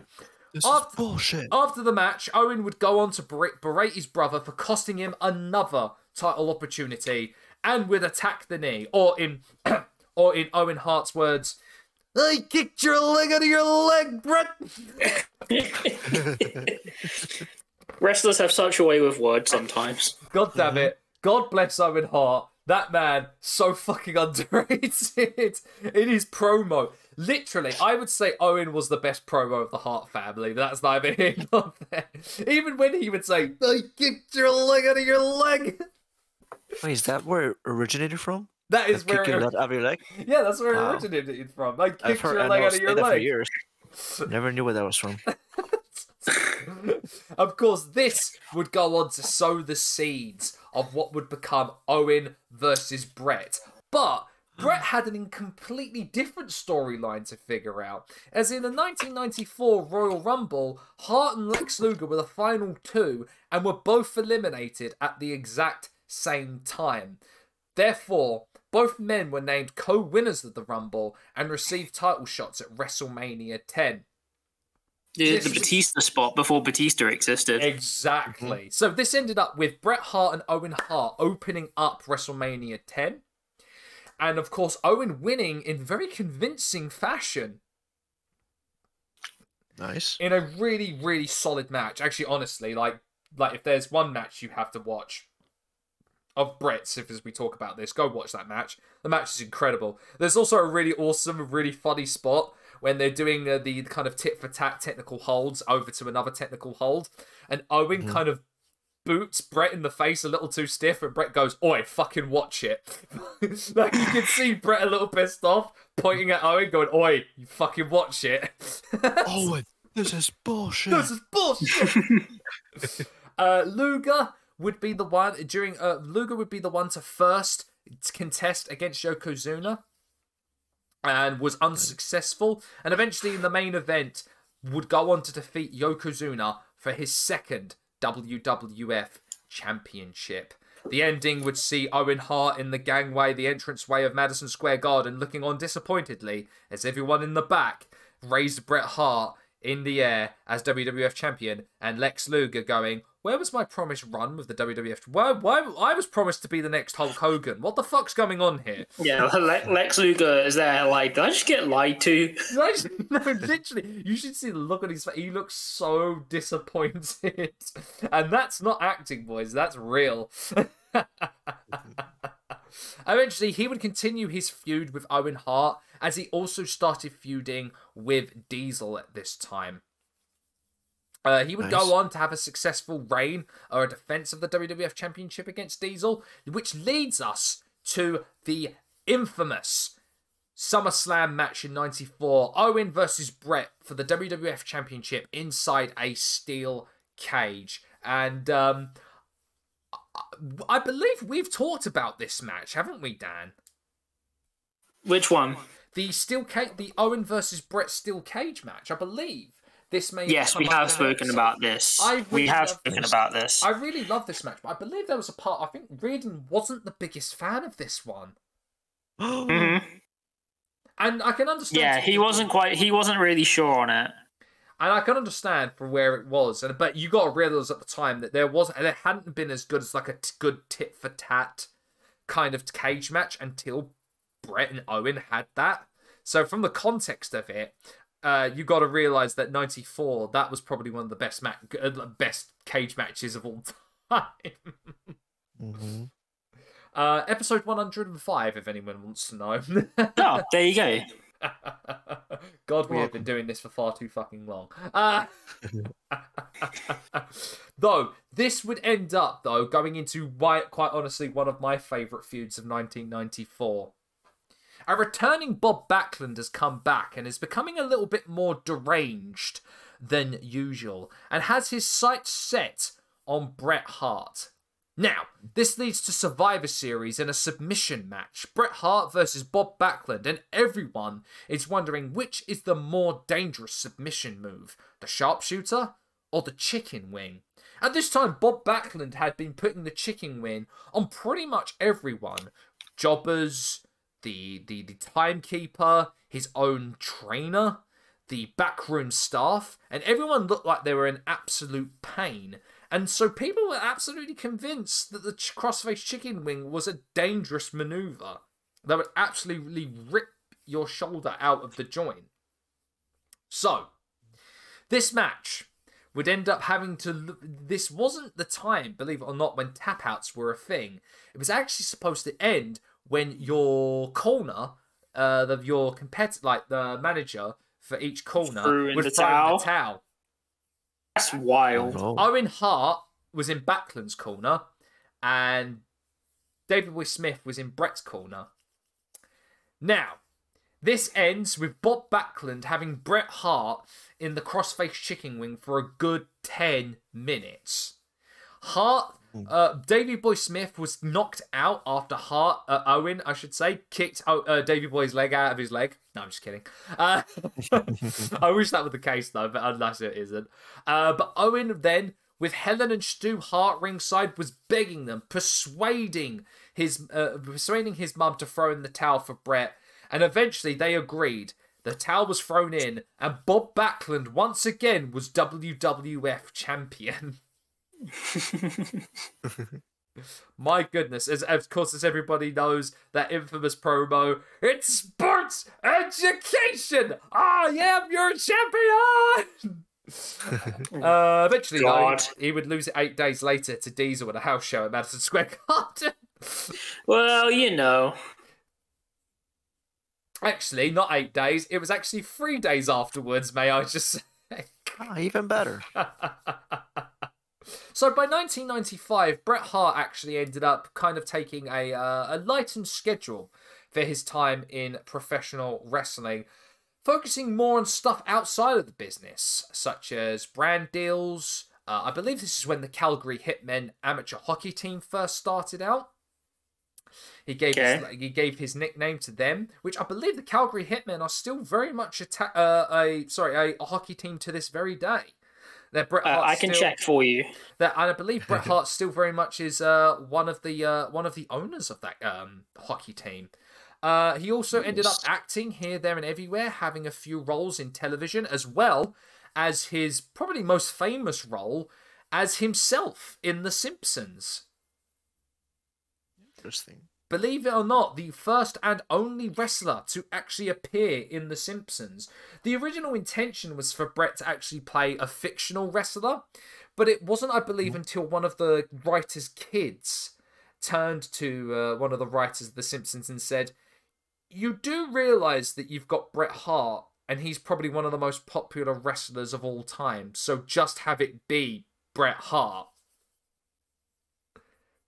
And of course, yep. everybody knows that Bret Hart buys Mister Burns' mansion and goes, "Why would I want a painting of a pencil neck geek?" Now get out of here. You're smelling up the place. Oh, gosh. So. Uh, I can confirm that the Calgary Hitmen are still an active ice hockey team. Lovely. Let's go. Long-term storytelling. Love. They are currently ninth in the W H L Eastern Conference. I don't know what that means. Well, I know what ninth means. I don't know what the East and West Conference is, but you know. So, coming back in nineteen ninety-five, what was he doing in the W W F? Well, he would end up challenging Diesel at the ninety-five Royal Rumble for for the W W F Championship. That was continuously marred by outside interference and ruled in a no-contest draw. Ah, um, in a rematch from Survivor Series and at WrestleMania eleven, Bret Hart would defeat Bob Backlund in an I Quit match, with Roddy Piper being the guest referee at this time. Bret Hart calls this the worst pay-per-view match that he ever had, and honestly, I'm not surprised at that. it, it is, in fact, one of the Bret Hart matches of all time. Uh, he would eventually get to In Your House one, a pay-per-view that we have indeed watched, uh, Dan, as he would have one of yes. two, two matches in that in that pay-per-view. He ended up having a fucking great match against Hakushi. Yes, he does. It's probably the probably what the probably about the best match on that card. Yeah, and uh, and and would reignite his feud with uh, oh fucking hell, with Jerry Lawler in this same event. Yeah, yeah, no, okay, yeah, I remember this. I definitely remember this now. Yeah, the Hakushi match is by far the only match on that card you should actually bother watching. Yes, absolutely. This mm-hmm. leads. It's like the only one that's half decent. This would lead, of course, to another rivalry, a reigniting rivalry with uh, with Jerry Lawler. Uh, a kiss my foot match, which Bret Hart wins, and Jerry Lawler kisses his feet. This is when Jerry Lawler uh, invites his dentist, Isaac Yankem, to be uh, the be the man to face off against Bret Hart. Yes, Isaac Yankem, fucking Glenn Jacobs. Yes. Ooh. Would you believe after this though, uh, the, the, the the the man the man who uh, Bret Hart would go on after this whole Lawler uh, shenanigans? The next rivalry that Bret Hart would be ignited with, not what was not with the W W F champion at the time. No, it was with Jean-Pierre Lafitte, uh, and the man who stole Bret Hart's ring jacket. That's the reasoning for the whole of this feud. Great. That's amazing. Of course, Jean-Pierre Lafitte would go on to become P C O, so, you know, that's neither here nor Please. there. You win some, you lose some. Oh, gosh. Oh, man. Um, gosh, where could we go after this? ninety-six, uh, he loses to The Undertaker via disqualification, with Diesel interfering. Eventually retaining the W W F Championship for The Undertaker and defeated The Undertaker in a disqualification rematch on, the episode, on an episode of Raw.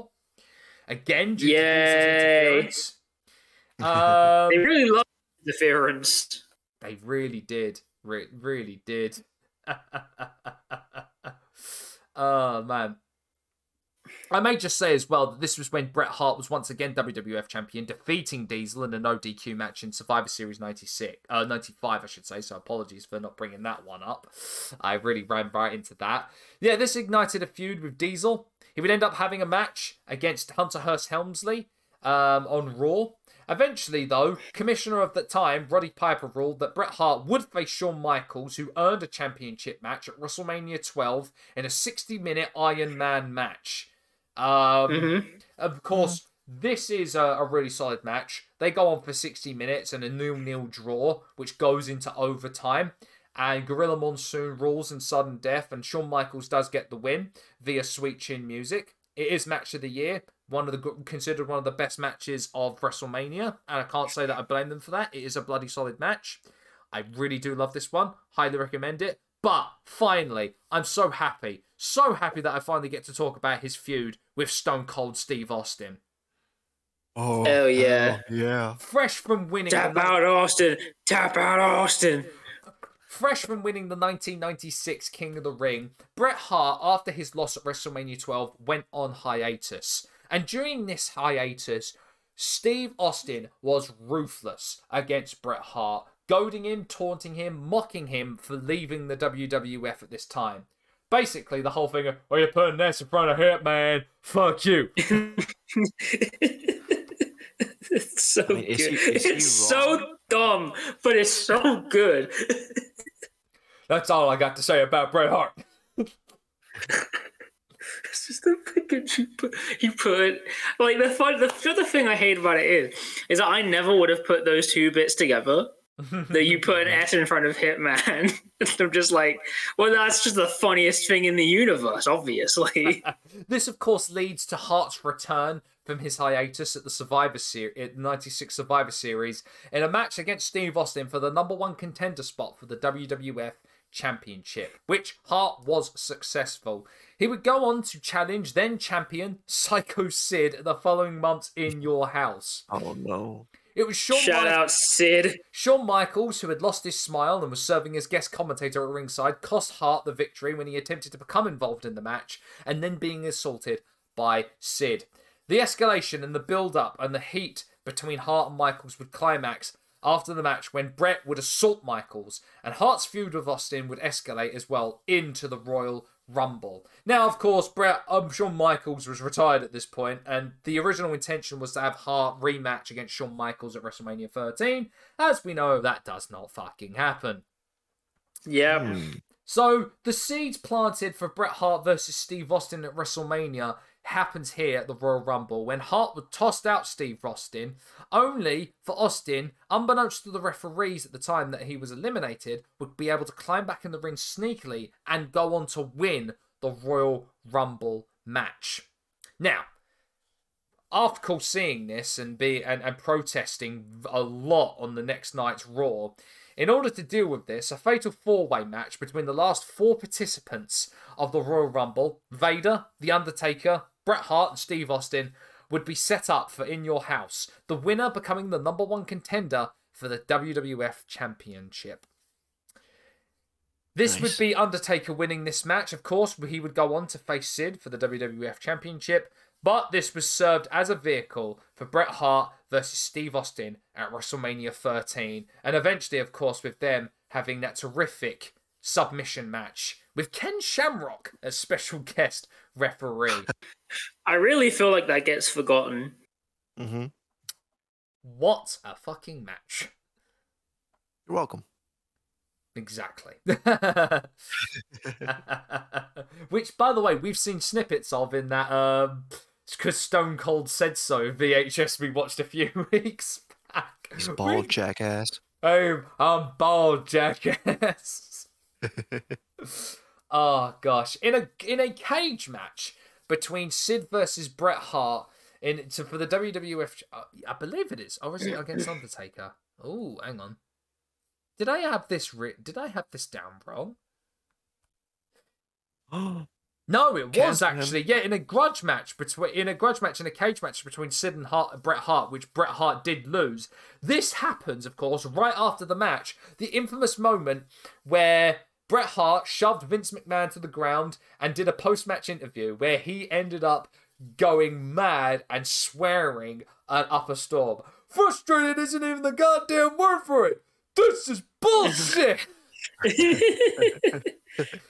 This, of course, sets up the whole thing of the Hart Foundation reunion, which would see Jim Neidhart, Davey Boy Smith, and the newly debuting Brian Pillman form a brand new Hart Foundation, with the weird dichotomy of being absolute revered babyfaces in Canada and being hated in America.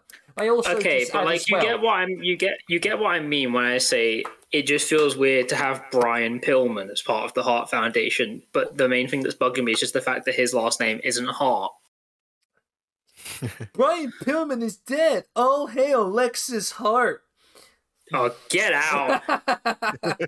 Oh, brother, this guy stinks. Oh, gosh. It was actually... I can't do that now, right now. This, of course, sets up the Hart Foundation D X feud, which eventually, of course, gets into a lot of really heated and far too white-knuckled promos where they both go a little bit too far. Now, there was a promo where Bret Hart where Bret Hart slays it into Shawn Michaels in a live Raw taping, which unfortunately goes a little bit too long and cuts the broadcast as Bret Hart is continuing to do this. Shawn sees that as an absolute offence and tells him that you'll never able to punk me out like that again. Bret was apologetic, saying, well, no one told me. I was in the air. I was waiting for the signal to stop, but you didn't tell me to stop. Stop it. Of course, this leads to the Sunny Days promo that Shawn Michaels ladens against Bret Hart, uh, alluding to the fact that they possibly had an extramarital affair with Sunny. Uh, again, oh, despite the fact that Shawn Michaels himself was at that time having an affair with Sonny behind Chris Candido's back, but you know, that's neither here nor there. He was up all night. May I just say though, in, in, in, in this childish shit that was happening during this time, Bret Hart actually had a really good match for the I C title against Rocky Maivia. Really good match. And uh, Bret Hart, can, uh, Bret Hart uh, was one of the very few people that actually came to the defense of Rocky Maivia when a lot of people were trying to punk him out for, mm-hmm. oh, he's a white meat babyface, sheer nepo baby. He only got here because and, of his dad and shit. Shawn and, Michaels. And in return, oh sorry. And in return, uh, Rocky decided to take the sharpshooter and turn it into one of the most dog shit moves ever created. You damn right. Of course, this leads everybody to Survivor Series nineteen ninety-seven, the infamous Montreal Screwjob, which has been talked about verbatim. There's a, I feel that there's a reason why we've never done talked about the Montreal Screwjob. It's because it's so documented at this point that That's it's bullshit. kind of hard to kind of give an opinion or like anything new about it. It was all I'll say is this: it was incredibly well documented in the Bret Hart Wrestling with Shadows documentary. What a timely thing to be happening at a point of major issue in wrestling.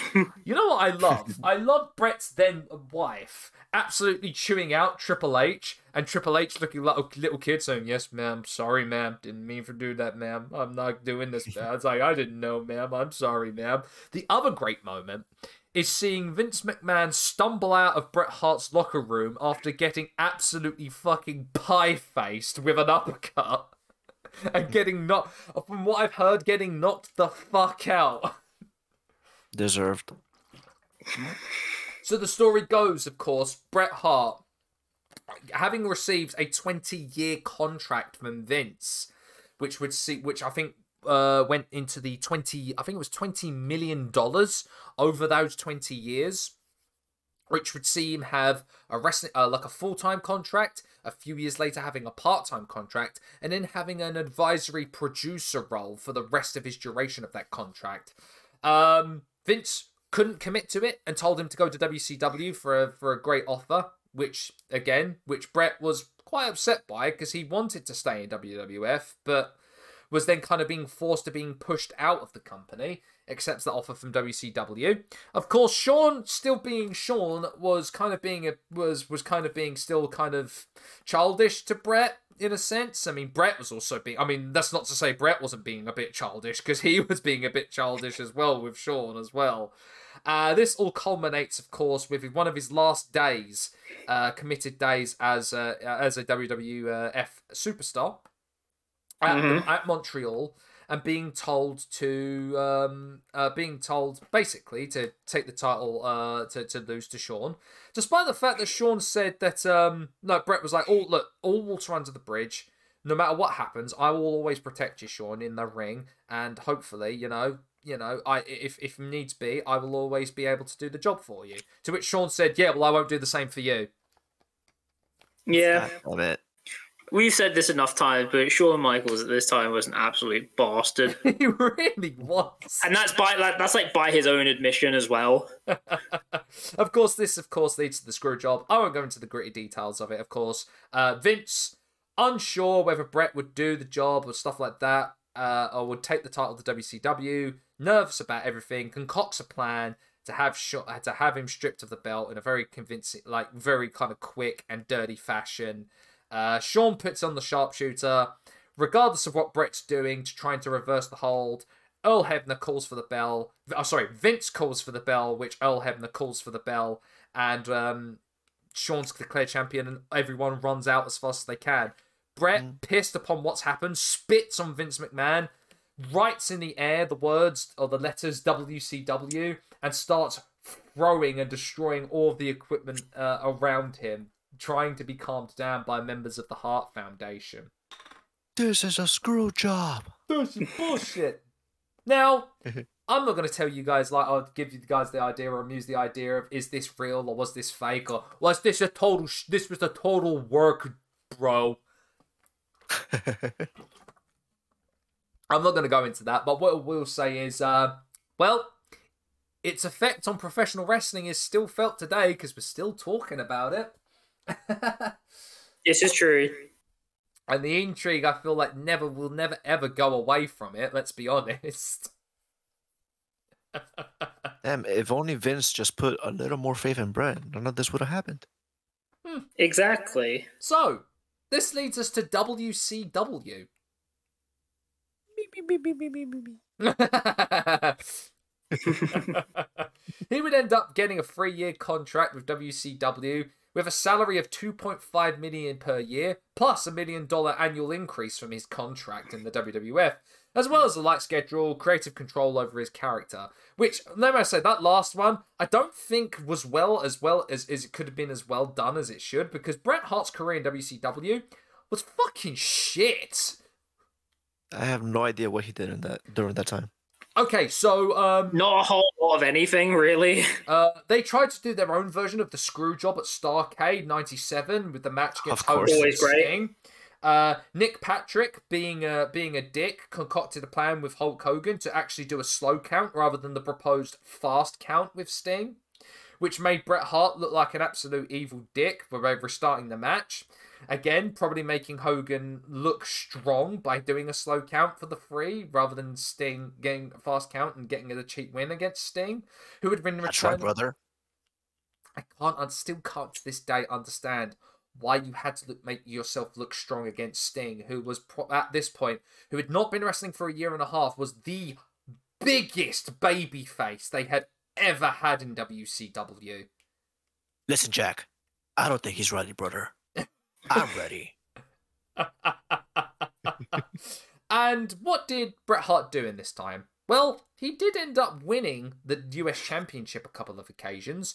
He would become eventually, for some bizarre reason, a, an, a, an advisory member, a satellite member of the N W O. Never officially a part of it, but always willing to help them out as best as they, as best as he could, to a certain degree. Like, Is, is is the N W O taking like franchises now? Franchise, yeah, that's the best way to. Can you can you be an N W O licensee? I hold the license to use the N W O name and logo, but I'm not actually representing them. He, he that literally what it was, like literally that sort of way he was do- he was part of that. Uh, he would go on to have matches against Sting. Eventually, he would end up having matches with Diamond Dallas Page for the U S Championship. Not bad matches, may I add, but still weird sort of matches. He would use. He would eventually use, lose the U S Championship to Roddy Piper, and fucking hell, oh man. Um, this is where he would try to go for the W C W Championship, as well as calling out Goldberg, claiming that he could beat him, his undefeated streak, in five minutes, and coercing him, Goldberg, into giving him a spear. Of course, this actually was quite of a based moment on this episode of Nitro, as Goldberg gave Bret Hart a, st- a spear and knocked out Goldberg because he was wearing a metal breastplate under a Maple Leafs jersey. Now this, this is awesome. I love this. Mm-hmm. This is like peak wrestling. All I'm saying this is wrestling yeah. heritage. All I'm saying is Bret Hart was watching Back to the Future three that that week. So based. I love this though, because right afterwards he would say, "Hey Bischoff and the W C W, I quit." Now, of course, this comes into his most notable rivalry in this time in W C W. His rivalry with Will Sasso of Mad T V. Of course. Okay, now you're saying something. Mm-hmm. Will fucking Sasso. This comes after Bret Hart made a, an improv, like not an impromptu, but a scheduled appearance on Mad T V, and it was during a sketch that Will was doing that Bret Hart got went a little too far with it, hit him with a steel chair, and applied a sharpshooter onto him. This, of course, leads into the Mo- uh, Monday Nitro, where Will Sasso and Bret Hart have a grudge match to settle the score. Interesting. Oh, fucking hell. Ah, uh, this is um. Yeah, I don't want to talk more about this because I believe that Will Sasso actually won this match through technicality. Probably. I mean, Bret Hart wasn't ready, brother. Now, of course, it was during this time in W C W where um where Owen Hart would unfortunately end up passing away at the Over the Edge pay per view during his time in the W W F. And the only, I, I would definitely say one of the high the high moments of Bret's career was being able to have the Owen Hart tribute match um, in a special episode of Monday Nitro uh, against Chris Benoit. Exactly. And I would say this: go back and watch it because it's actually a really freaking good match. And they actually gave them, they actually gave them for Nitro, they gave them fifteen minutes to wrestle. Which is crazy for Nitro at that time, because no one was mm. wrestling matches at fifteen with a fifteen-minute length. I mean, oh, especially on given, T V. Given the circumstances, you'll probably look like an asshole if you didn't give him time. Oh gosh, And all I'll say is this. Uh, finally, in two thousand, uh, nineteen, late ninety-nine and two thousand, they actually saw sense and gave Bret Hart the W C W Championship. Fucking finally. This, of course, nice. would lead to a uh, rivalry slash alliance with Goldberg, which would see them also becoming tag champions for a little while. For a little bit of an Of course. A little bit. And, of course, this would lead to... Ah, oh, man. This would lead to Star... I believe it is Starcade ninety-nine. Um, is it... Yes, did I have it Starcade ninety-nine? Why did I have... Did I? No, cancel Sam. Got I cancelled Sam, sorry. No. Uh... Sam dot E X E has stopped working.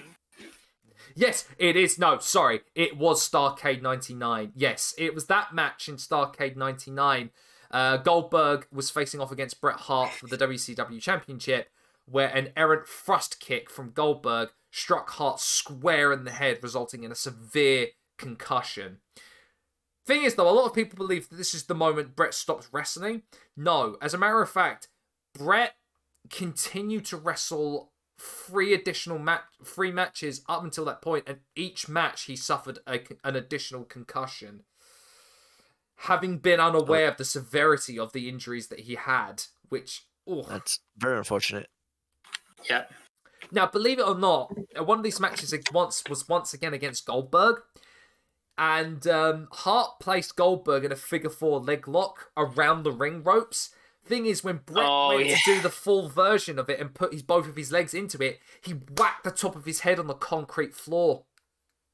Yeah, mm. there was a whole thing about that because um, when you look at the when you look at the video, um, like just the, the the placement of everything is wrong. Yeah. I think Goldberg's too far away from the ring post, and the like where Bret is, he's like basically hanging from the ring post, and then yeah, falls and then lands basically square on top of his head. Yeah, it's oh, it's it's awful. It's it's nasty, nasty looking, and uh, yeah, it wasn't until like um, it wasn't I believe it. It was until it was late two thousand. It was uh, no, sorry, not late two thousand, January of two thousand. Uh, in a, he was scheduled for Sold Out of that time, but had to withdraw because of his injuries and how they mounted up, and realised that this, the concussion he actually had was more severe than than anyone thought it would. But he would eventually, he would make eventual appearances on television, mostly just to cut promos here and there. And his final appearance would be in September of two thousand in a Thunder, where he confronted Goldberg on the inju- injury he sustained nine months prior. Um, and a month later, he would be terminated from his contract via FedEx. Due to... mm. Oh, W C W. Now, of course. Oh, how we love you so. Now, of course, everyone knows that Bret Hart's time in W C W was lackluster at best. Let's be honest. They they they had. They had an amazing opportunity to be able to push Bret Hart as probably one of the uh, as, as as like the golden child of W C W and really stick it to to the competition, but they just never did because I know could it be was it Bischoff, was it Hogan, was it just the N W O, was it the just the culture of W C W at the time? All of those things probably. Yeah, there'd be a lot of things. There were a lot of things going on in W C W that time that people probably wouldn't be happy about. Yeah. In uh, two weeks. So anyway, do you remember the time that W C W tried to rebrand itself as N W O W C W? Yes. Don't remind me of that time. God dang it. No, don't remind me of that time, Dan, please. please. So so what did Bret Hart do uh, post-retirement um, in two, uh, Crack. two thousand? Well, no. Uh, let's let's so let's talk a little bit about it. So two thousand one, he becomes the on-screen commissioner for World Wrestling All-Stars. Excuse me? Yeah, brother. That Australian company that Jeff Jarrett was so high on, and actually T N A ended up having a relationship with them. Which is a nice. wild concept. Unfortunately, Bret Hart was un- was unable to stay on as the kayfabe commissioner because in two thousand two... Yes, because the company died a death. No, not because of that, but actually in two thousand two, he would end up suffering his stroke. Oh, wow. Oh, which I didn't realise that. I didn't realise that came before the end of W W A. Yeah, believe it or not, yeah. Uh, believe it or not, the person who took over as commissioner, Sid Vicious. I would pay good money to see Sid be the on-screen commissioner for a wrestling company. That sounds wild. Goldberg. Goldberg. Eventually, though, he would make a uh, he would he would be able to make an appearance um, after reco- while still recovering in two thousand three at another World Wrestling All Stars event in two thousand three. Uh, just saying thank you to everyone for, for being able to come out and for giving me all the well wishes and being able to kick this on its head. He would eventually return to the W W E in two thousand four, being able to send his light, bring his lightness to W W E SmackDown versus Raw for the P S two. And this ended up opening a door for Bret Hart to finally have discussions with Vince McMahon.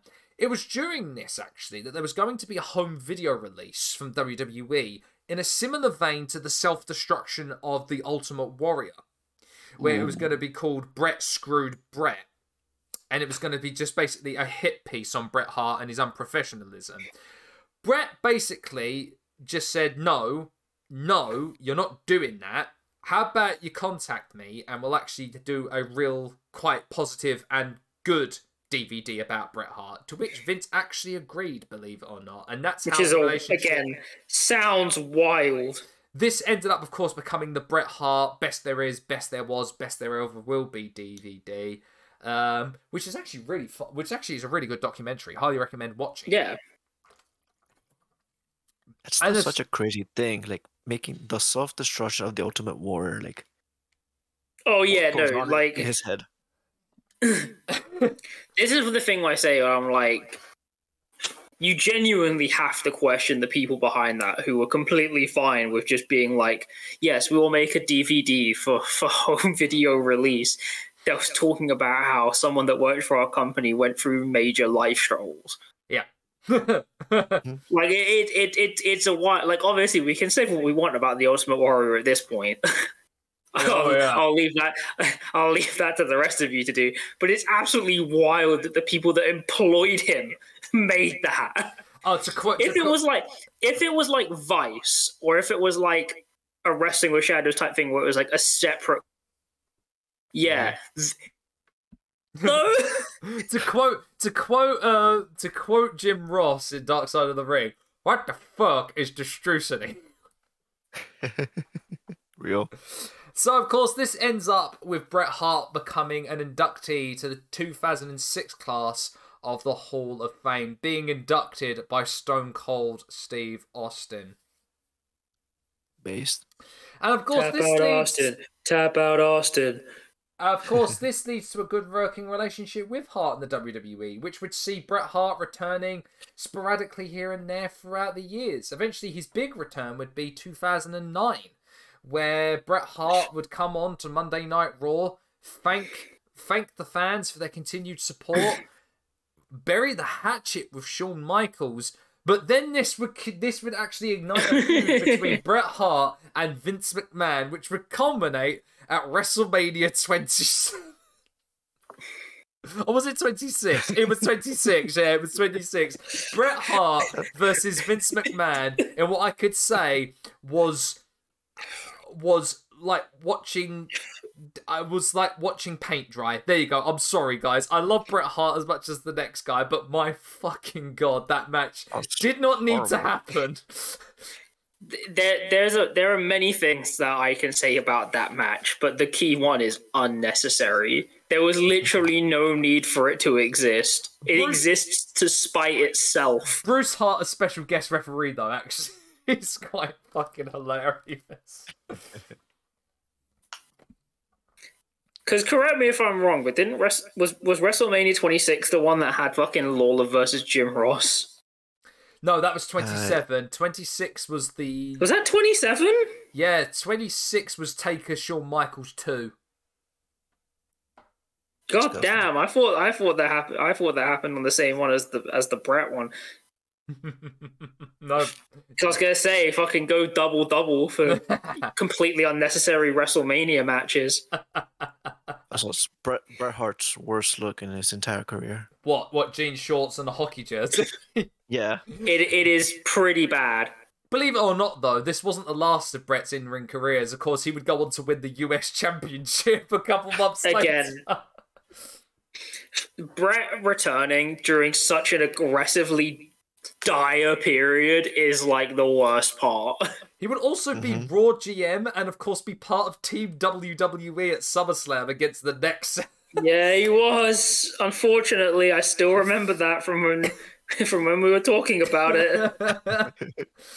And that pretty much is kind of like everything from Bret Hart's in-ring career. As of sporadic appearances, of course, he's made appearances here and there with W W E over the years, introducing Sami Zayn to a Canadian crowd during his Raw debut in that U S Championship Open Challenge with John Cena, occasionally making appearances at N X Ts here and there. Of course, he would be ringside at Clash of the Castle. Again, I was going to say, maybe I shouldn't really talk about this, when the Hart Foundation, well, when Jim Neidhart was inducted into the uh, into the Hall of Fame in twenty nineteen, some idiot thought it'd be a fucking great idea to attack Bret Hart, and everyone, everyone who was ringside, let that person know that that was probably the stupidest decision they've ever, they've ever made. If memory serves me correct, I believe Cash Wheeler was the one who really got a good shot in that into that guy as they wheeled. Oh, of course it was. Of course it was Cash Wheeler. Who was wearing a Hart Foundation jacket and literally just sucker punched him right in the face. Of course.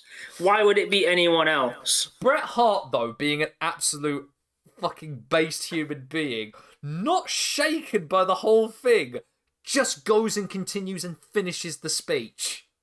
He's just like me. Just like Melee, for real. Oh, that's a worker right there. And of course... His one of his very last appearances that we've seen thus far was at All Elite Wrestling, where he became the person to introduce the A E W World Championship at their very first pay-per-view, Double or Nothing. Fun fact for you, Dan and Melee. Who was yes, the man yes, I. What was who was the man that introduced Bret Hart to the audience? I know, I know oh. this. It was British comedian Jack Whitehall, of all people. Tony Khan's best friend. And I, I don't, I don't think I have a way of referencing this for Americans that would make sense. This is this is like if you were watching W W E and then the title belt was being unveiled by like The Rock and like Jimmy Fallon. Oh dear God, no. Sorry, sorry, to quote Jimmy Fallon. like, like it, it, it, it is a frankly absurd concept. uh, like, it told, it told us all that, like, apparently Jack Whitehall was a big wrestling fan. But equally, I'm like, what are you doing here? You know what I mean? Where it's like, what the hell is the polar bear doing in Arlington, Texas? Yeah. That's what that's what that's what this is like for me. So that is true. That is true. All right. So I lightly touched upon Bret Hart's career. I haven't gone over so much of the matches, and of course, it's kind of been a bit of a more of a funny one to look at. But the point still stands when I say this, everybody. Bret Hart will, I feel, forever be synonymous with professional wrestling. Because he literally is one of the best to ever do it. Yeah, like like the thing is, is that like we, we can be here and we can meme stuff that's happened, but like Bret Hart is that good. There is a reason why we still talk about it. I mean, it's weird. I was going to say, from your perspective, Melee, it must because over here, I feel like the adulation for Bret Hart is very much the same as it is in Canada, where he's absolutely like beloved. Like, you gotta understand, over here we saw Bret Hart as like a fucking minor deity, honestly. How is it like yeah. in the, what is Bret Hart like the reception in the U S for Bret? I've never I've never really kind of been able to gauge it with people. To be honest, I don't really know, because you have the smart fans who already know he's one of the greatest, so they're going to cheer him regardless if he's the heel or not. Mm. And then you'd have the casuals who just, you know, boo him because he's Canadian. So it's really hard to tell. Interesting. Interesting. But then again, he's also after my time, so it's not there's not really much for me to go by. That's for sure. That's for that yeah. is fair. My own exposure to him is his WrestleMania match with McMahon. So, not the one with Steve Austin, though. Never heard of him. No. uh, Tap out McMahon. Tap out McMahon. You son of a bitch! Wow. But no, um, I, I was going to say this is more of a light-hearted take on it. But I will say this: I just. Growing up in that time, just short of that time around that, like ninety-seven to ninety-nine, as I was really getting into it, I even then I felt like I knew that this guy is fucking good. He's so good. Even mm-hmm. if he's facing Will fucking Sasso, he's so good. And I Real. don't know about you. I know a lot of people have called his promo style boring. I've found with Bret's style, it's yeah. very more kind of sports presentation, kind of like a combat sports person would talk. I've always found Bret's style to be kind of more engaging on kind of like a very yeah. on a very personal sort of like human level. Like he he's a technical wrestler. He knows he's fucking good, and he's going to tell you what he's going to do and how he's able to win the match. And it's like that's. That is what any person who would be in a competitive sport would do. Not the, well, let me tell you something, dude, with the twenty-two inch pipe puns. Look, there's a I think the thing is, is that the, the thing with him is that he's very, like, anti-typical wrestling. There's... So I think for, it probably for a lot of people, especially around that time, it would have felt weird because he's, like, the exact opposite of what they're used to. But then obviously it's one of those things of, like, Uh, you're not appreciating this now, but you'll get it later. See, it's one of those things mm-hmm. where there's always a space for Macho Man Randy Savage, just as much as there's always a space for Bret the Hitman Hart. Yeah. And just so unfortunately, much... some people in the wrestling world can't understand the concept that those two things can exist side by side. Just as much as there's a place for Daniel Garcia as well, may I just add as well. There is a place for Daniel Garcia. As they're always. But it's like the whole thing of like, it's like the whole thing of like when he first came to W W E and everyone was like, oh, who the fuck is this Daniel Bryan guy? Looks completely useless. He's too small. And I'm like, that's literally the most stupid thing you could say. Yes. Yeah. And of course they doubled down on the whole fucking making Michael Cole be, I guess the, the voice, the mouthpiece of Vince McMahon's thoughts of Bryan Daniels. You pretty much. But there again, that's neither here nor there. All I'll say is this. Bret Hart, look, there's no denying that he's one of the best ever to do it. And uh, one of my personal favourite guys throughout the history of professional wrestling. Also, he had the best gear. I'm just saying it. God, it's great. I, I still regularly put pink and black together because of, um, Real. partially because of uh, Bret. Damn right. Damn right. Same, actually. Same. So with that, it is time to end this episode. I don't know, I enjoyed this one, chaps. I don't know about you. I enjoyed it. Thank you, my man. Thank you. I really did enjoy this one as well. And as I said, wasn't as in depth, but then again, this is Sweet Chinwag. When is anything ever in depth? We go off on tangents. Real. So next episode, as a little kind of like side piece, uh, an entree, if you will, to this Bret Hart retrospective, we're going to do an episode and a retrospective next week on Davey Boy Smith, the British Bulldog. Oh my! I want my title shot. When am I getting my title shot? Well, it's next week because I'm bizarre.